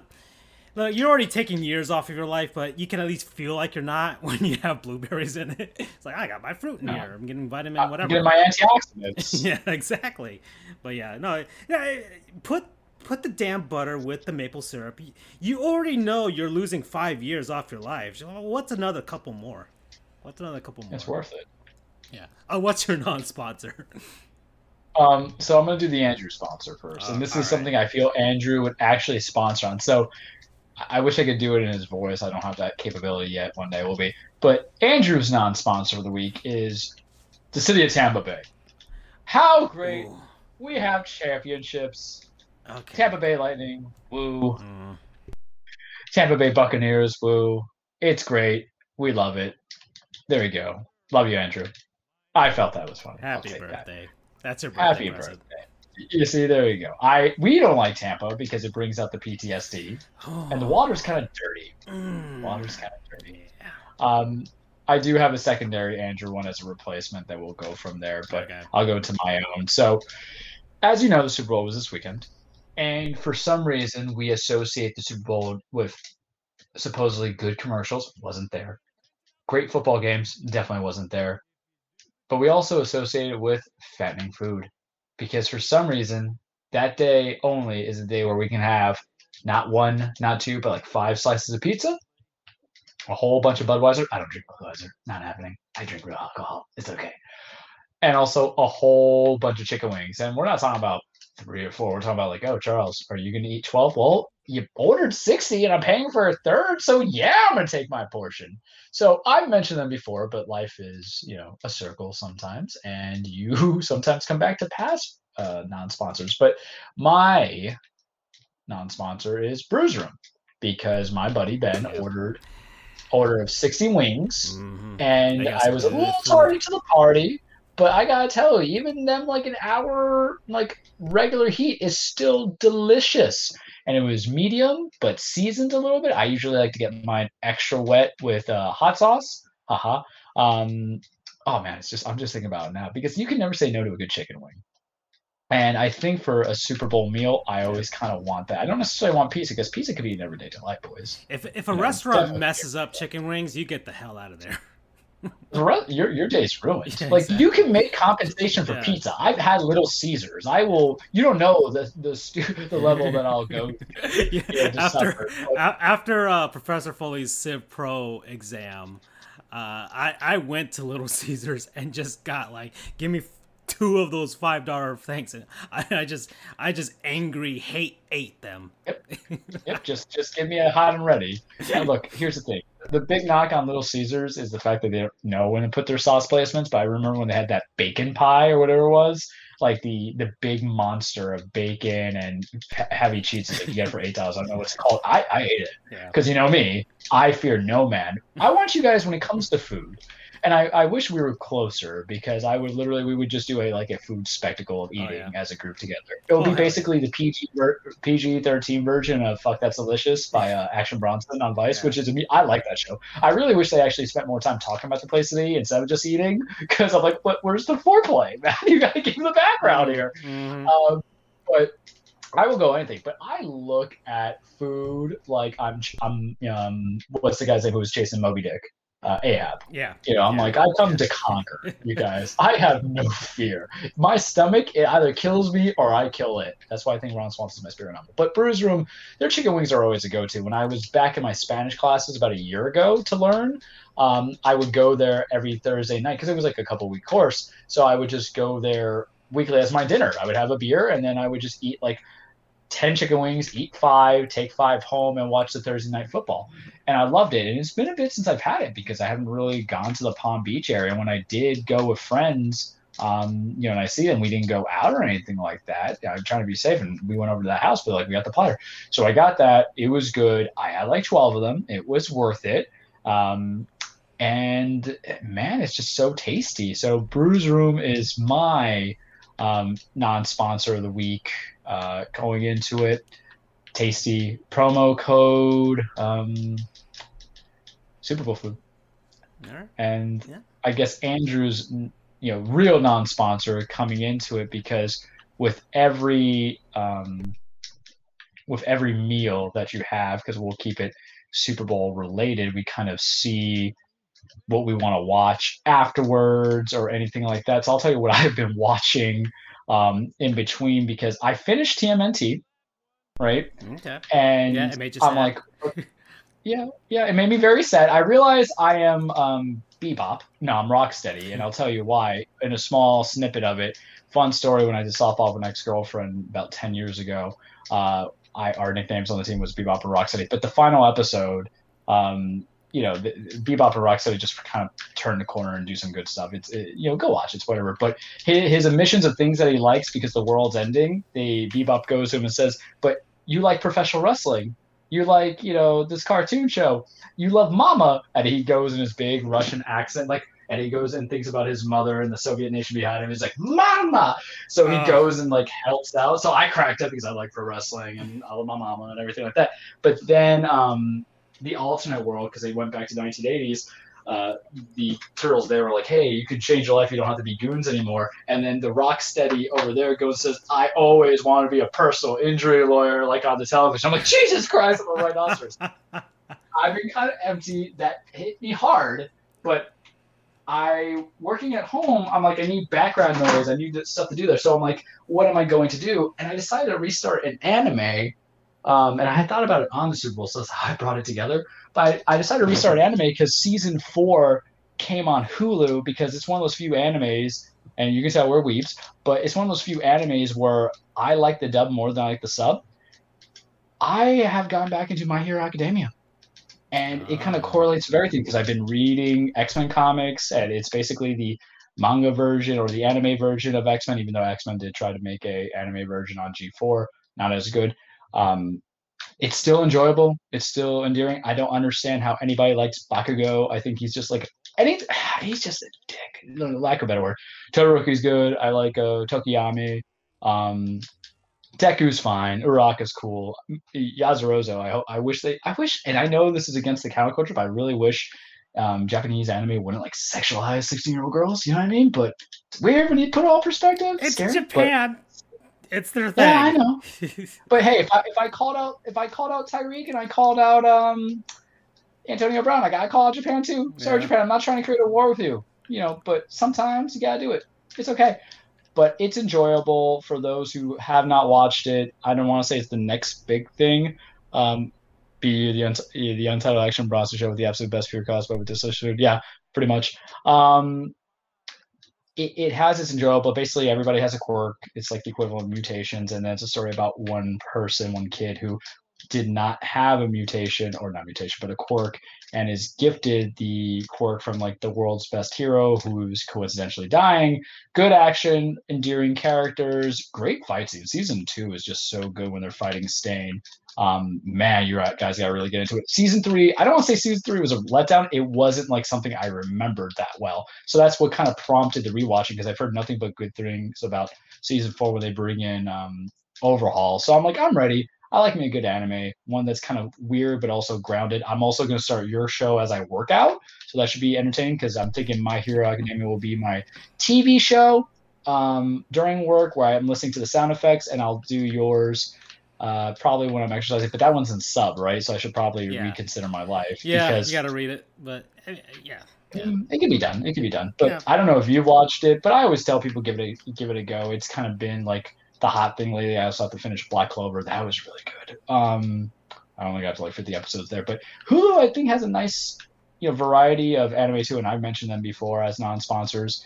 I know everybody's trying to find like Netflix is trying, but it's because they're making like their own stuff, but it's not good. I don't know what it is. It's I don't know if it's Americanized Yeah. anime just never succeeds, but I then that's a falsity I- because I think it's kind of both. I think they troubles. commission some of them, and then some of them they they they're actual other established shows. There's one called um, Saiki K, which is pretty good, but that one was originally just an anime, and then I think they commissioned an extra season or an extra like six episodes, which which is good because Hmm. I, I like that show. So I'm hoping that's something that Netflix does. It's like oh some some anime that like that could continue or have an extra few episodes and they could just commission them like yeah these, these are popular well of course nothing that's serious that's that's like you know that might retcon some things or affect the storyline it just depends on which anime and you know some of them are, are mangas and it, it all depends I they've don't know if done well with recommissioning, and I'll use that word, or redoing the old shows from like the 80s, like She-Ra Mm. and um, Voltron. Never watched Yeah, it, but I've heard they- excellent things, and Carmen sometimes you can't go away from the back. masses. yeah they got a bunch Yeah. of stuff that they're doing But I'm excited for Netflix because they seem to be the only platform that knows how to do video game shows. Because Castlevania is actually really good. It's just Yeah. short, yeah Sonic, and Sonic they're, they're commissioning Sonic. Yeah, no, no, no. I'm I'm ready. I'm ready for. Uh, of course, they're gonna have a new voice actor. I think that might be the impetus of why this other guy just quit. I don't know if he quit or if he just kind of they're they're not renewing his contract. So He the- probably, it probably just didn't renew his contract Yeah. they wanted. Yeah, no. And every every time they they do a new show, that's when they do a new Sonic voice because like the Sonic X guy was was when that's uh, they changed the voice. One of them was games. Urkel. Yeah, and then like yeah, it was Urkel, but that was like before he had a voice actor in the video games. So then Yeah. he had the voice actor in the video games like Adventure One, Two, and then Heroes, and then they got the Sonic X show, and they got the new guy to start because they started that show, and then Sonic Boom started, and they got the new guy there, or what have you. Actually, no, no, they they started in Sonic Colors. Either way, they were planning new shows and new things, so I think that's why they got this guy. Uh, some people were thinking maybe it'll be the guy who voiced him in the movie, but I don't know how much he's asking for. I'm sure Ben Schwartz isn't that expensive, you know. Um, Jean-Ralphio is a gift, and we need to enjoy him all the yeah, time. yeah, yeah. I wouldn't mind. So, he he did a pretty good job in the movie, so I wouldn't mind him being in the TV show. But I- we will I just want to know who they get as Knuckles, because I I imagine he needs that deep voice. And Yeah. listen, I, I know, and I might be overkill. I need Ving Rhames a voice we- Knuckles just for my humor. We, we need some. Well, Knuckles is the most memeable of the Sonic characters, so we we need somebody good. You know, you got the Odo Yeah. from uh, Sonic Adventure that gets memed. You got you know you got Uganda Knuckles. You know the the way. need reference in there. Yeah, they have tails actually sound like tails though, because I rem- I for for this is how we're gonna date ourselves here. Do you remember the original Disney Sonic TV show Oh yeah. where he was eating chili dogs and stuff? Not Yeah. Sonic X or Sonic Adventures. Yeah, that was yeah. Steve Urkel when he did the voice. Yeah, exactly. You know, it- Man, that he- was Sonic says, you know, learn you learn about sexual harassment from Sonic. You know. Yeah. But um, we, we definitely went off that tangent there. But yes, so My Hero Academia, if you want something that's pseudo grounded, but you know, still about the typical hero origins, endearing characters, good cast of supporting characters, that's sometimes the problem. I would also say some of the problems with anime is that you like supporting characters more than you like the main characters. I don't Goku looking at you, Dragon Ball Z. Um, I don't see that the issue here. Definitely watchable. I'll get to season four, but I'll just do this as the rewatch for work if I'm doing, you know, whatever I got to do background noise I'm waiting for time to go by, or if I'm exercising. And then you know, there's that. Um, promo code plus ultra. Cool. All right, we're we're finally. Did you have you watched My Hero? No, I haven't. I've been. I hear good things. I just haven't been able to sit down and do any episodes. That's because you're yeah. you're charged with finding the real gifts, such as Kantaro. Yeah. Well, that that I've just been focused on video games. That that's been my thing. I can't sit down and watch anime when I still gotta you know, play Metal Gear Solid, or whatever. I just can't, just can't do both at the same time. You know, because because sometimes you you'll have a game. You can play a game with like something in the background, but I gotta pay attention. I can't pay attention to both, especially if I want to get the storyline. So. No, no, that's uh, that's that's going on. All right, so uh, finally in this back half, you know, we, we go off on tangents. This is what happens when Andrew's not here either we we just start going off on anime and video games at some point.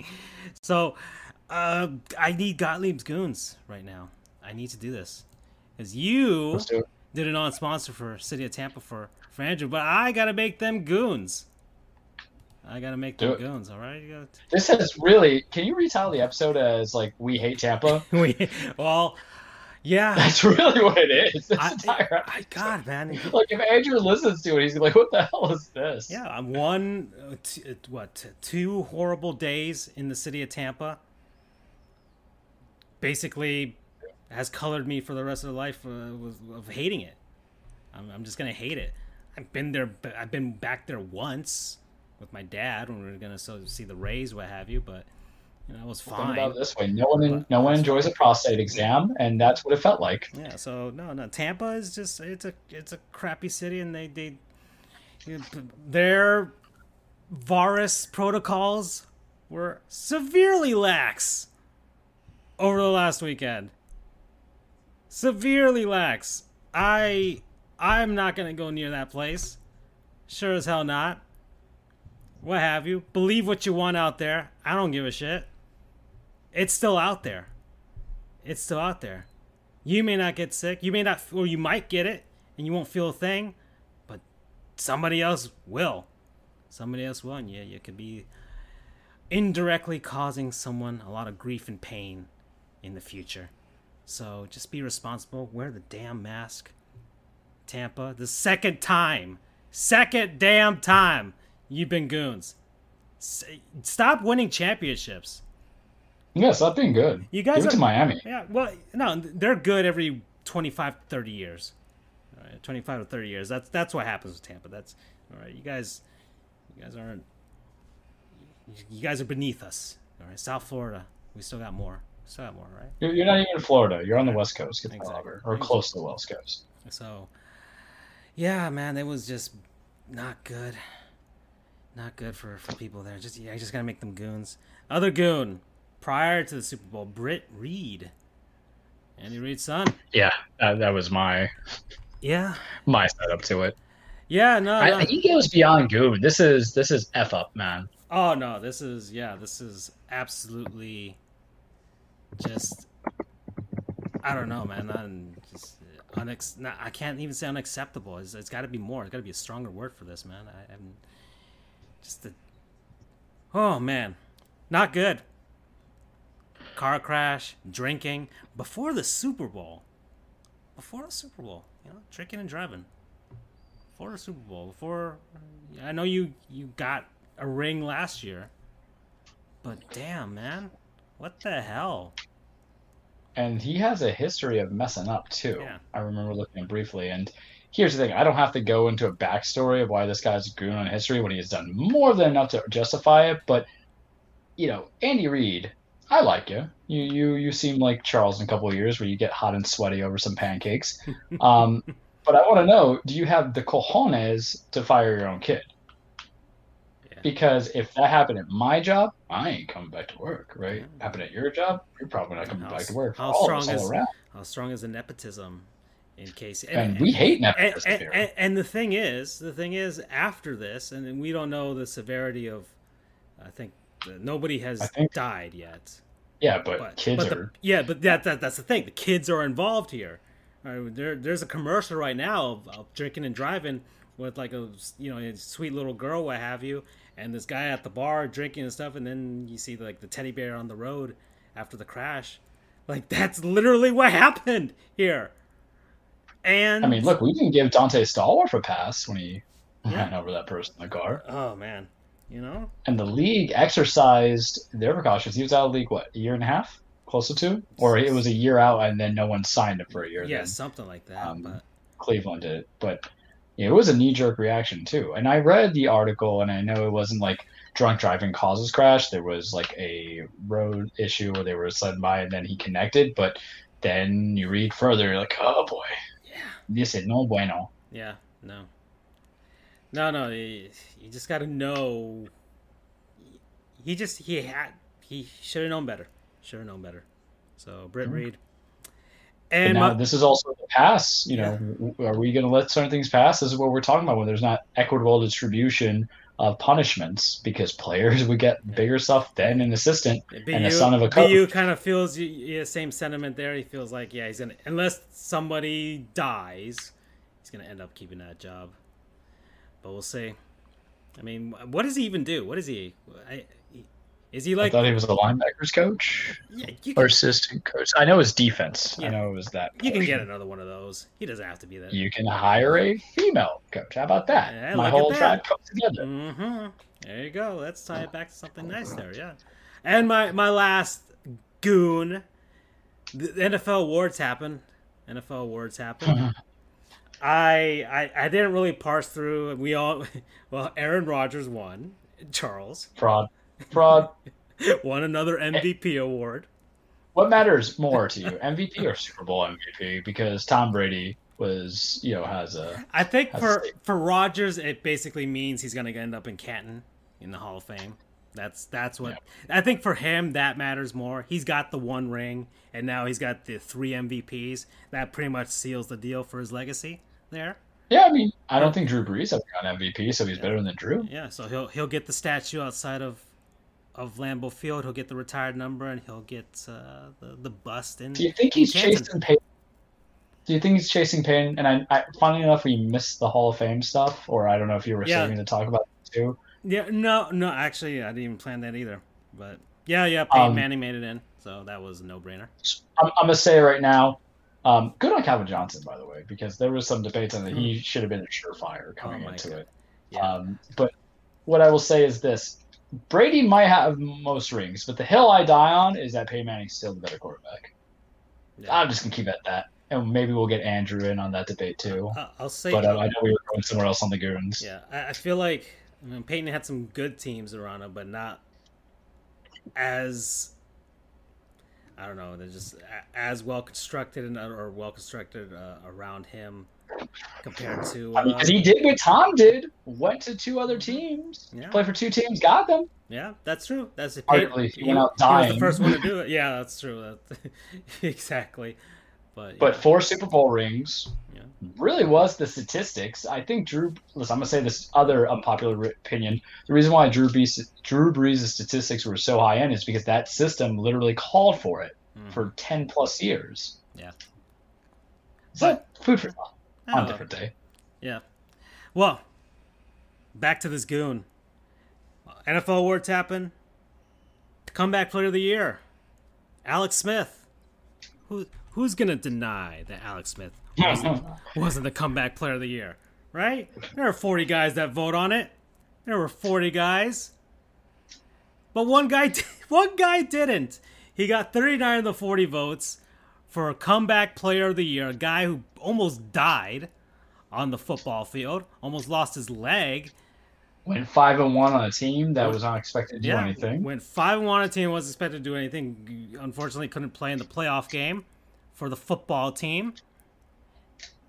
So how can you deny the man wasn't comeback player of the year? Well, apparently one guy did, and the one guy wasted his vote on Ben Roethlisberger. Wow. I wouldn't have put this guy on the list if it wasn't for who we voted for. We found out it was Ben Roethlisberger. Oh man, this is the goon. This is the goon. Apparently, the excuse. I, I don't know. I don't think anybody's. I think it's anonymous, probably. So You no, yeah, nobody's nobody's been outed. But I highly doubt even the Steelers beat writer would even have Ben Roethlisberger. Yeah, did Ben did yeah did Ben vote for himself? Yeah, maybe maybe. Like, you mean you voted for the guy who cost had- your had it- playoff game against had- the Browns? Yeah, yeah, yeah, yeah, that's true as well. But exactly, Ben Roethlisberger, what? Came back from Tommy John surgery. Pitcher, pitchers do that all the time in baseball. They ain't nothing special anymore. That ain't nothing special at all. Maybe 30 years ago, coming back from Tommy John surgery would be something special, but not now. That's a sheesh, man. Uh, oh, ACL tears are almost becoming that. That's almost sheesh. People are coming back from stuff like that all the time. No, no, no. No, absolutely no excuse for not voting for Alex Smith. And especially for wasting that vote on Ben Roethlisberger, all right? Sheesh. Every time, it's a damn good thing Ben Roethlisberger doesn't win any more Super Bowls. Because then he heads, down, he heads down to Georgia and does horrible things to women.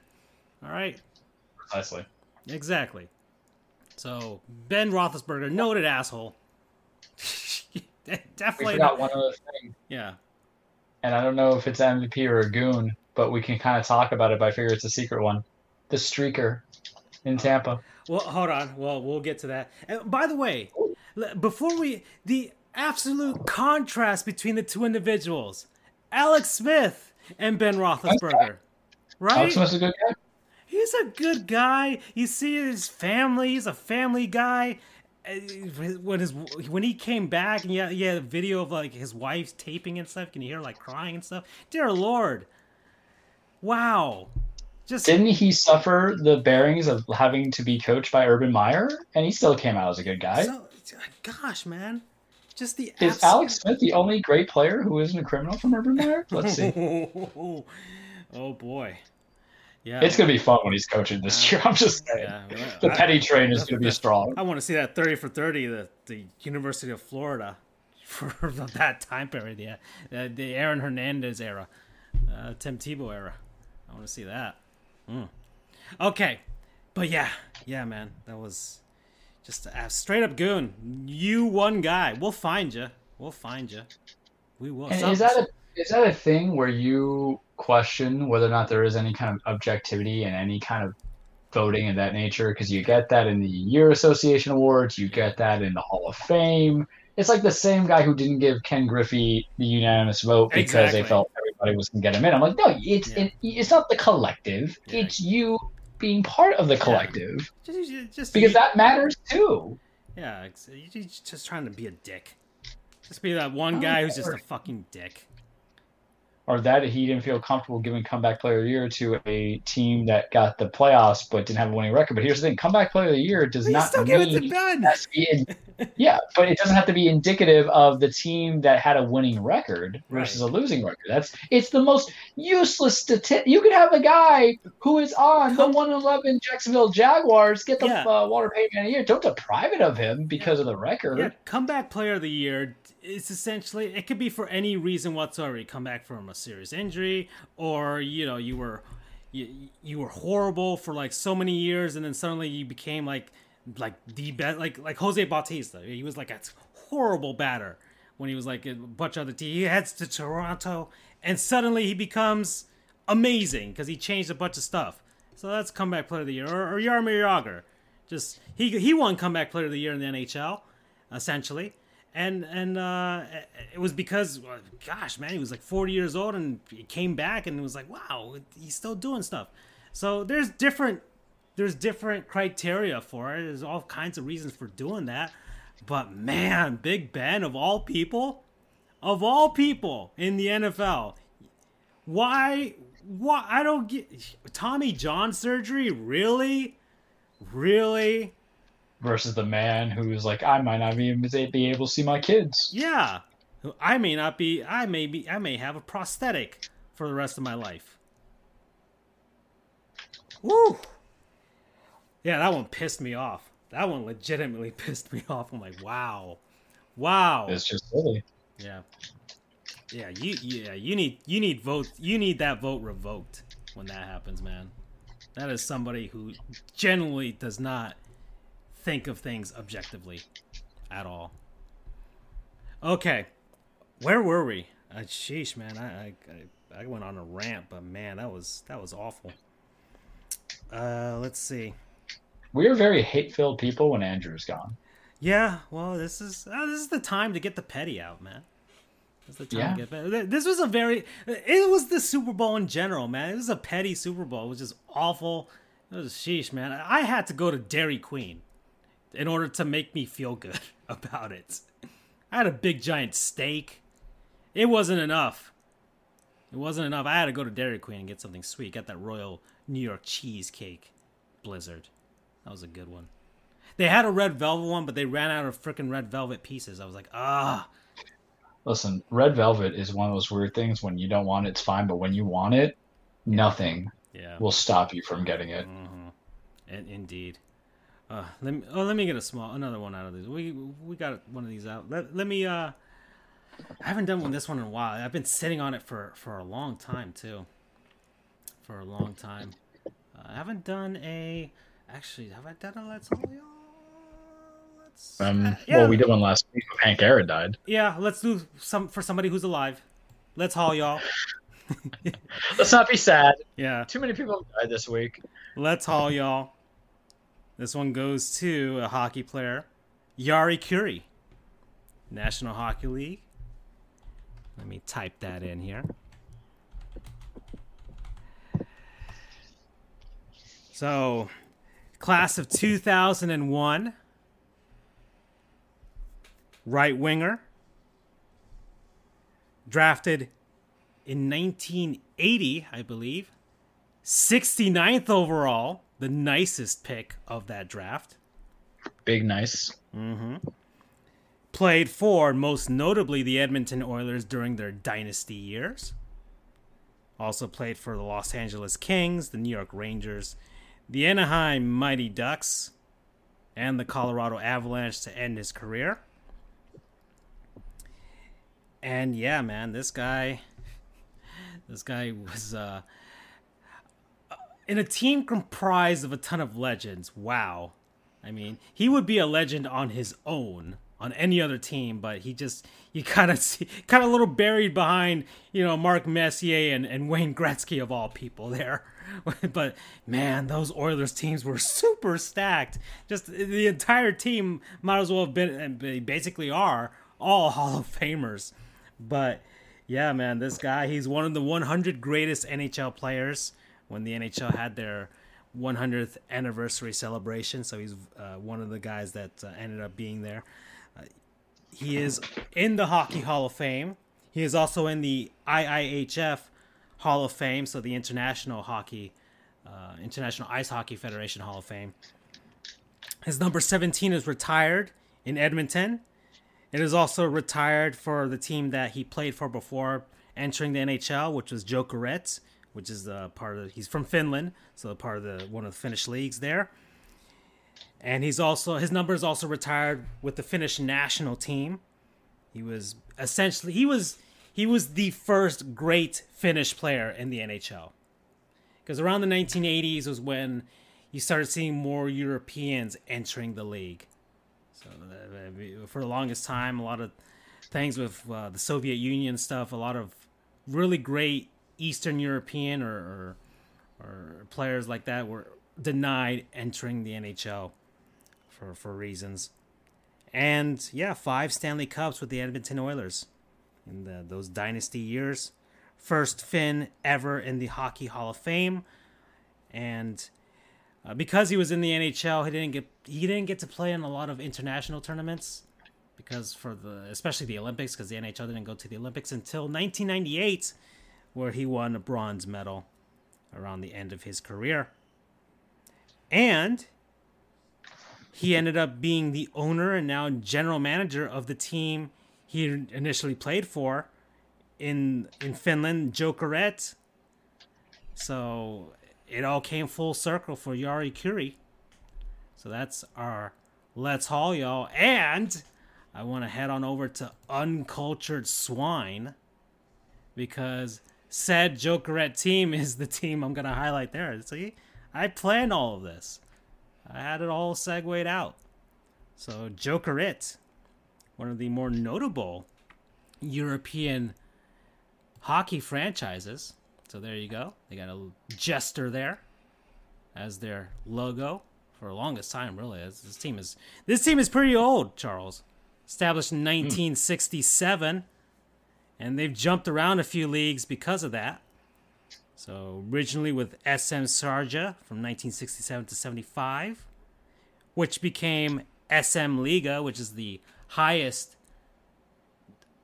league in ho- of hockey in, in Finland from 1975 to 1987.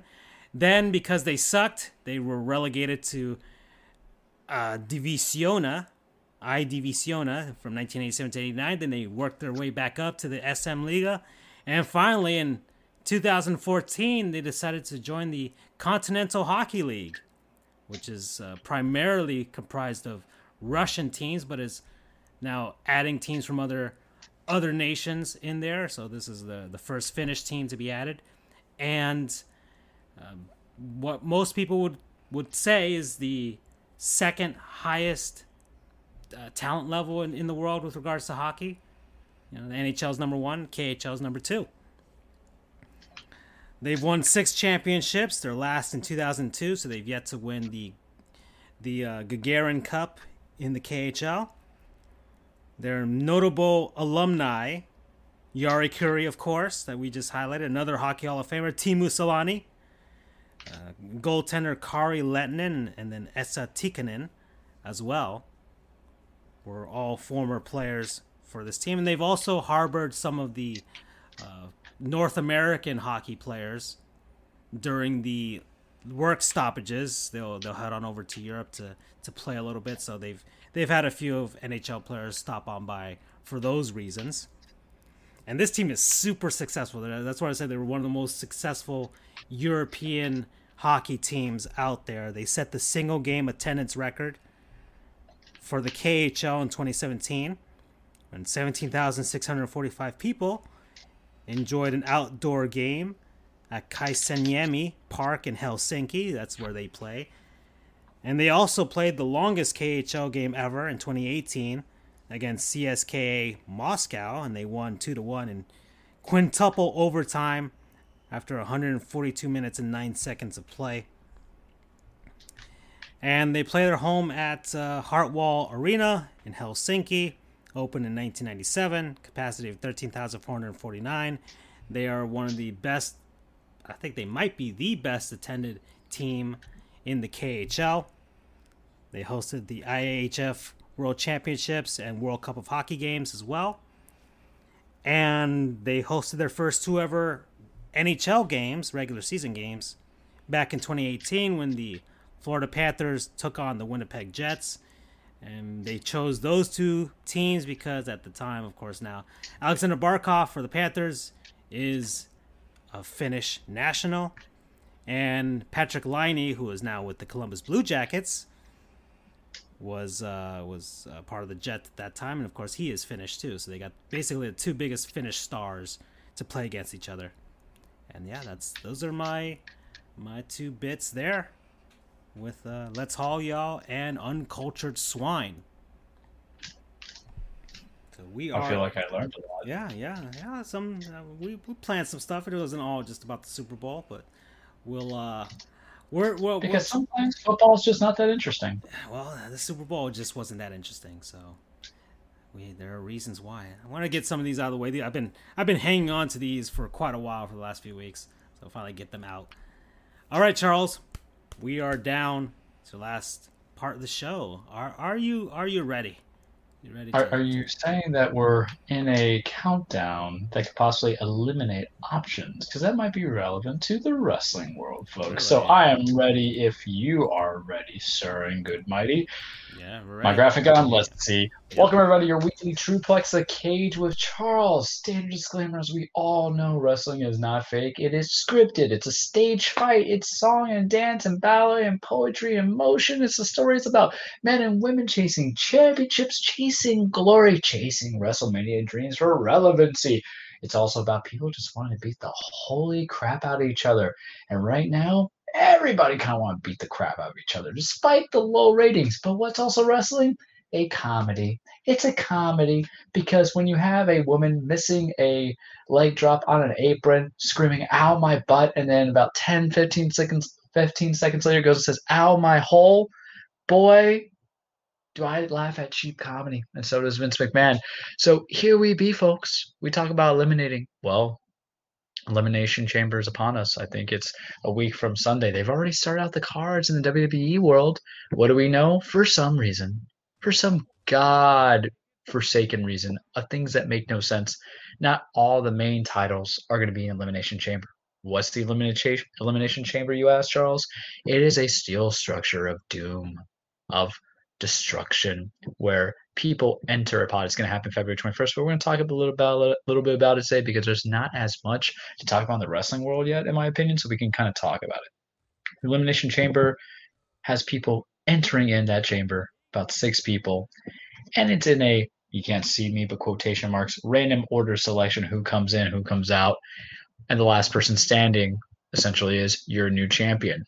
The one thing I don't understand and why we're in it is because the build has not been that good for Elimination Chamber. Remember, the Royal Rumble was just last week. Edge had won it. Charles loved it. Made me feel all good, warm, and tingly inside. I definitely do not understand the internet community because God knows they're pissy pants all the time. But anyway, they announced the Elimination Chamber for the Raw segment yesterday. Um, it was a low Raw, by the way, 1.7 million in the ratings, which is no bueno. You don't have Monday Night Football anymore. Who are you going against? The news? Yeah, get more people in there, man. Stay stay away from the news. Come watch us. But they announced the WWE coin, by the way. oh God! Don't do that. I need some don't meme coin, man. Doge. Don't do it for the meme. don't do it for the meme. That's just, been like a certain thing with I my threw, other group chat. I threw ten bucks at it. Come on. oh, you know what ten bucks can get you? Two bacon chalupas at Taco Bell. Mm. Um, I just saw the commercial. So as you see in the yeah, as you see in the graphic in the background, you have already the six announced entries. So I believe it should always be this for Elimination Chamber. I believe title should be defended in there. The last couple years has been for number one contender spots in the Royal or not the Royal Rumble, but leading to WrestleMania, and that bothers me because why would I want to go through steel and destruction and breaking through glass pods and trying to survive five other superstars or wrestlers, depending on what Vince wants to call them throughout the day? If all it's going to leave me a contender shot when contenderships could just be given at some point, earned, whatever throughout the weeks. But I'm already kind of hating it because we got Drew McIntyre. We know I want Drew to drop the title. I have not been liking his second run. He had to face Goldberg. It was bad. He was doing something with Sheamus, the guy who looks like he came out of Assassin's Creed Syndicate. The white shirt, the red uh, beard, the little bowler hat, looking like he's a mean, you know, green posse over there. Great wrestler he just turned on Drew. So why don't we just like do that match elimination chamber and then we do the chamber matches for the women's championships and maybe the SmackDown championship? Because the whole storyline of the building into everything is that oh has Edge decided who's going to face at the Royal Rumble? And now they're doing it with Bianca Belair and like oh hey who's Bianca going to go face at the Royal Rumble? But let me enjoy the elimination chamber because this is your last chance to make me believe that there's going to have some impact and relevancy going to WrestleMania because the pay per view after this is Fastlane in March, and we know nothing's going to happen. Maybe you have like a mid card title change, but the WWE Championship is not going to change in March. And my problem is you already had Drew and Sheamus just about to start a feud, and now you're including a whole bunch of these other guys. Once again, we have Randy Orton interfering, or he's going to be in the match. Well, we're waiting for the feed. He toasts the guy alive the same way that Francisco toasts toasted Arepas and how we toasted the town of Tampa Bay. Sorry, it happened, or the city of Tampa Bay. You have Jeff Hardy, who is fine, but he hasn't done anything the last couple weeks. He was jobbing out to Elias and feuding for Elias and then beating Elias. AJ, we like AJ. Charles not gonna say ill will. He's the one I mentioned that can give me a four star match and a handicap match um, with my buddy helping out. Miz has been booked as a loser. So I don't understand what he got to be in there. But then you see him with the Money in Bank briefcase. So he already has the briefcase. So unless you're going to do the ultimate swerve, which would be have him first eliminated, and then at the very end have Drew beat out everybody, and then have Miz cash it in. I'll tell you right now, I would love that because it's like the ultimate fu and a great way to kind of defend that reign. But what I'm saying is, a lot of those guys are not exceptional choices to consider. And mind you, the Raw roster is a little bare, but it doesn't fit per se, especially if you're going to feud with Sheamus and Drew. Not a big fan of it. Wasn't crazy. What I am a big fan of is they announced it yesterday because there's mixed storylines coming in where they're going to have Bobby Lashley, the man who I think literally eats children so he can have the best traps in the world, who has been booked better than Drew McIntyre as a United States champion because he just wants to murder you now. He's part of the Hurt business, and boy, he is the CEO because he put on Hurt. Look at this man; he is scary. You know, I, I still dream for the dream match of Brock Lesnar versus Bobby Lashley, but man, the way you're booking him, I like it. He just wants to hurt you, please. They have him, Keith Lee, and Matt Riddle in a triple threat for the U.S. Championship. And right now, yes, I understand it's a copy and paste of what we had Friday on SmackDown, which was Big E versus Sami Zayn versus Apollo Crews in a triple threat for the mid card title there. But there's a difference. This is just beginning. Even though Riddle and Lashley have been feuding, and uh, Lashley and Lee did have a match a couple months back to which Lashley low blowed him, the Big E match resolved itself because now Sami has effectively been pinned twice or has lost twice and has opportunities for a rematch. Now you can go feud with Apollo and Big E. But this match I'm about because it's a different set of styles. You have Bobby Lashley, who's just murder Ton 3000. You have Matt Riddle, known as Riddle because Vince doesn't want you to research his first name, Matt, because that's when you see the uh, sexual assault charges, or not charges, necessarily not charges, or redacted claims. Um, so, you know, they want to hush hush that publicity. So that's why he's Riddle, who is that kind of Spicoli esque, you know, Fast Times at Ridgemont High wrestler, talented wrestler, kind of funny, it's a different dynamic. He has a very MMA background. And then you have Keith Lee, who you know I was big on in the NXT, and Vince has ruined him. Um, fat shamed him a little bit, I think, by going and giving him a, a singlet of an entire when he used to wrestle shirtless. I wouldn't mess with Keith Lee. I wouldn't call him fat. He'd beat the hell out of me. But putting into a triple threat match, I think lets Bobby still kind of be protected if he loses, leads him to Mania, or allows him to lose that title, but go back and challenge Drew properly. Because they had a match in June or July at Extreme Rules, but it was a one off, and I felt like it should have been more. But the way you've been booking him as just a destroyer, especially how he was in the Royal Rumble, there's potential. And the great thing about triple threat matches is that you can get a diverse set of styles because it's not the three guys trying to beat the hell out of each other nonstop. There's sequences, there's pauses, it's two on two, there might be both guys are down, and you're going to make everybody look good. Your boy is a fan of that. I'm not a fan of Lacey Evans and Asuka. I like Lacey as a character, but her inclusion with Ric Flair to get over on Charlotte is going to cost my girl Asuka real credibility. Unless we're getting Asuka heel turn, then I'm about that. But last night on Raw, for some reason, Lacey Evans went against Charlotte, and if Lacey beat Charlotte, she would get a title shot elimination chamber. But all Lacey's been doing, here's my problem with wrestling. You need to treat wrestling and getting contenderships like you do boxing. The guy who only has three wins to his name does not automatically get a world title shot. This ain't UFC because they're so low on names. I have to throw whoever's out there because UFC needs that next big name quickly, right? The rising star. Boxing's a slow man sport, man, and not slow in the the art of the style, but the art of credibility. You know, you have to figure out who to appoint, and I feel like that should be with wrestling because if you have too many people who just don't deserve the opportunities, how are we going to know as viewers if they're lower card, if they're mid card talent, or they're main event talent if you keep hopscotching them? Lacey had been losing in the tag teams with Peyton Royce. Now she's going over on Charlotte because obviously Vince sees something in her, and there's something there. There's some talent. Her ring work is still very green, but the character work. Because here's the thing about wrestling: sometimes you're a good wrestler, and sometimes you're a good entertainer. And the WWE stands for World Wrestling Entertainment. So if you fill one of those qualifications, you can get that paycheck. But you could do better than this because how is it that you beat her via DQ and you get Asuka for a Raw Women's Championship? Wouldn't it just make sense to allow Asuka to be a dominant champion and defend her championship in the Elimination Chamber against five other women and murder them all? And then you give me Charlotte and Asuka for the title at Mania. Again, I understand we're replaying it, but all the best rivalries had multiple matches at Mania. Austin Rock. They went three times, baby. Taker Michaels. Taker H went three in different generations. You gotta build it. They don't want to do that. And I, I talked to my buddy about it earlier. I think Lacey's gonna win. I think it'll be chicanery that happens. And then it's just going to be a way to take the title off Asuka, which it is probably time to take that title off of her anyway. She's had it since Money in the Bank when she basically won it in Money in the Bank, but the briefcase was really the title not a title opportunity because Becky Lynch got pregnant um, or was pregnant already. But I just can't get behind it, man. And it's that illogical booking that I kind of hate. What I will leave to this to the future because we're gonna go to some other stuff. We're gonna go New Japan. You know how I feel about New Japan. Got a little, you know, man crush on those guys there. Um, I leave it at this, where there's still time to build it and make it interesting, but now's the time where you need to integrate that pay per view to other storylines for WrestleMania. I need a clear vision. What I need you to do is fix the tag teams. Who do you want to represent Raw or SmackDown for the tag team titles? What are we doing about Edge? Like, I don't want to wait two months from Edge to make his decision.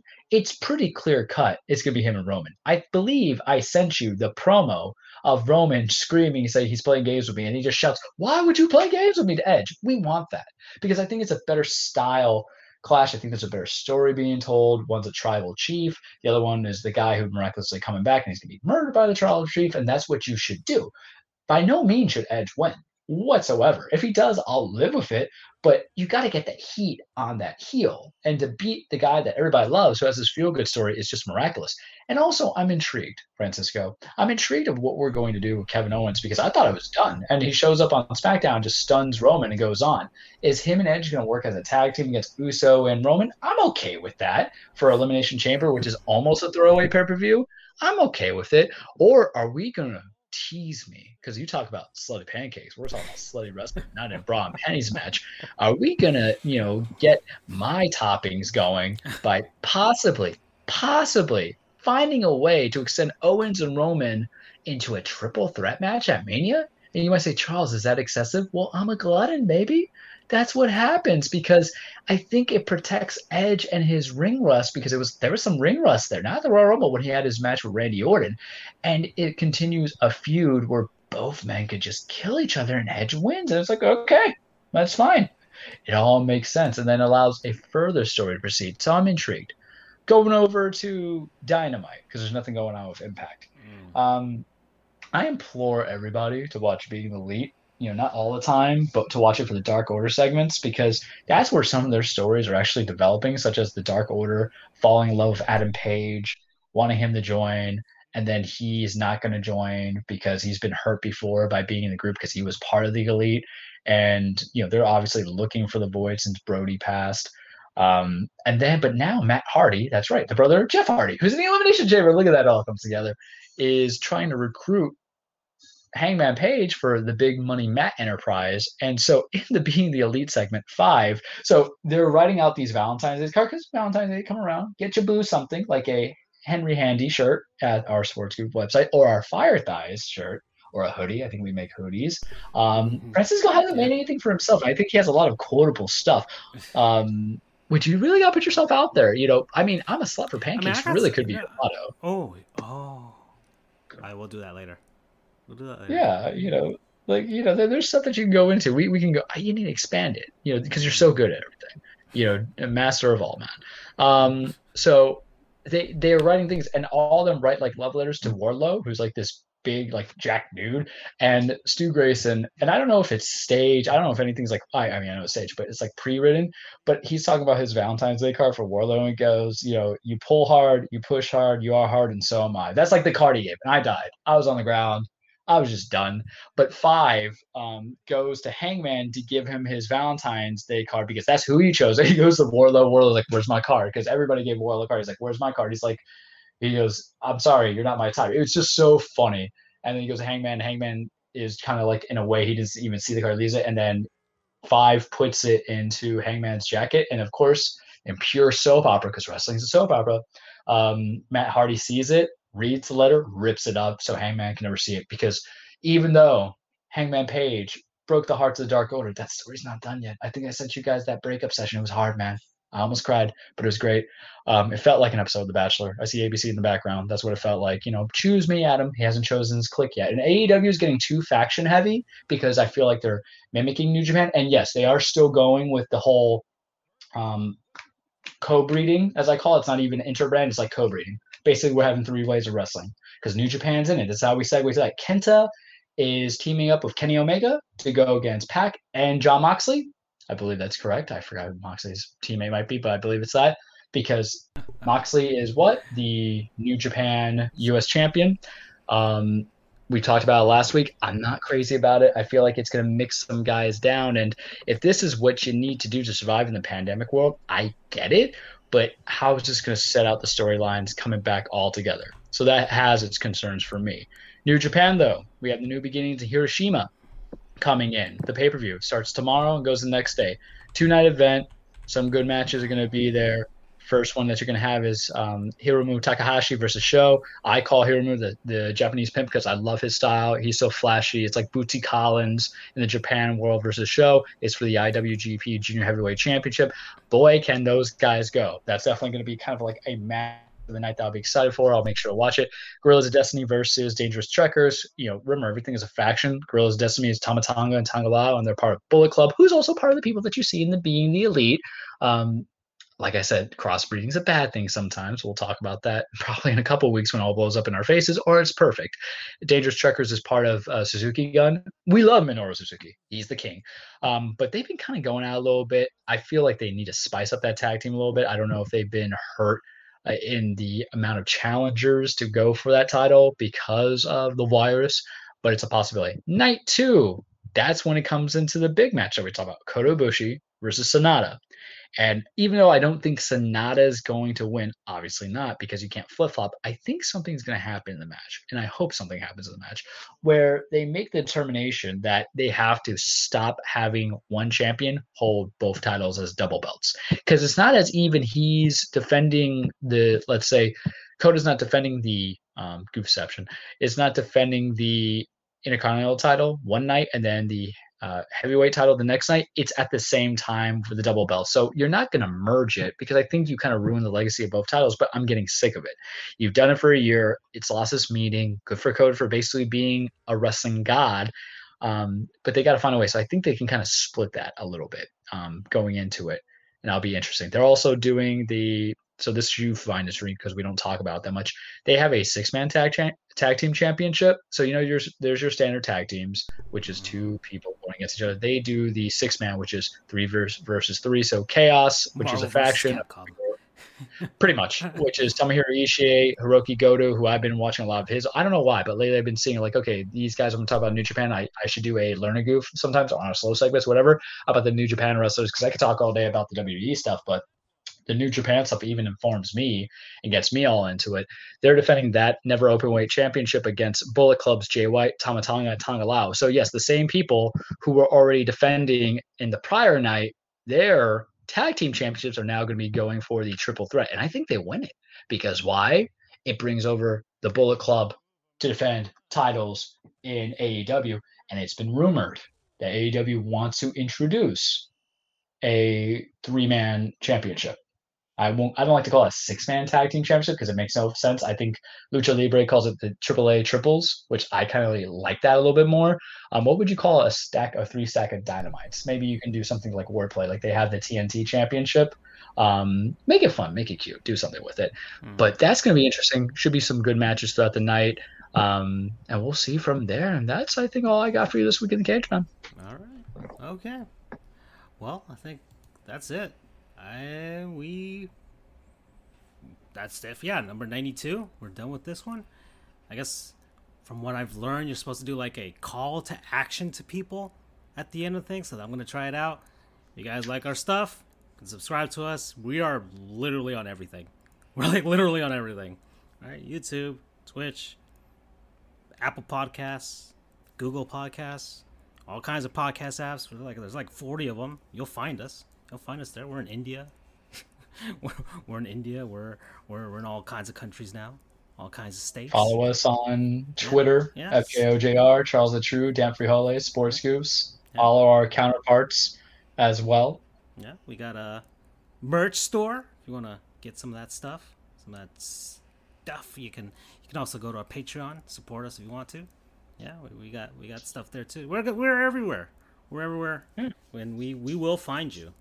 We will find you, especially that guy that didn't vote for Alex Smith. So yeah, we're gonna find you, bud. and uh, yeah, Tom Brady, tribal chief of football, as Charles has said. Yep. Yep. Tribal TCTB. Oh. All right. Bye, everybody. Take care.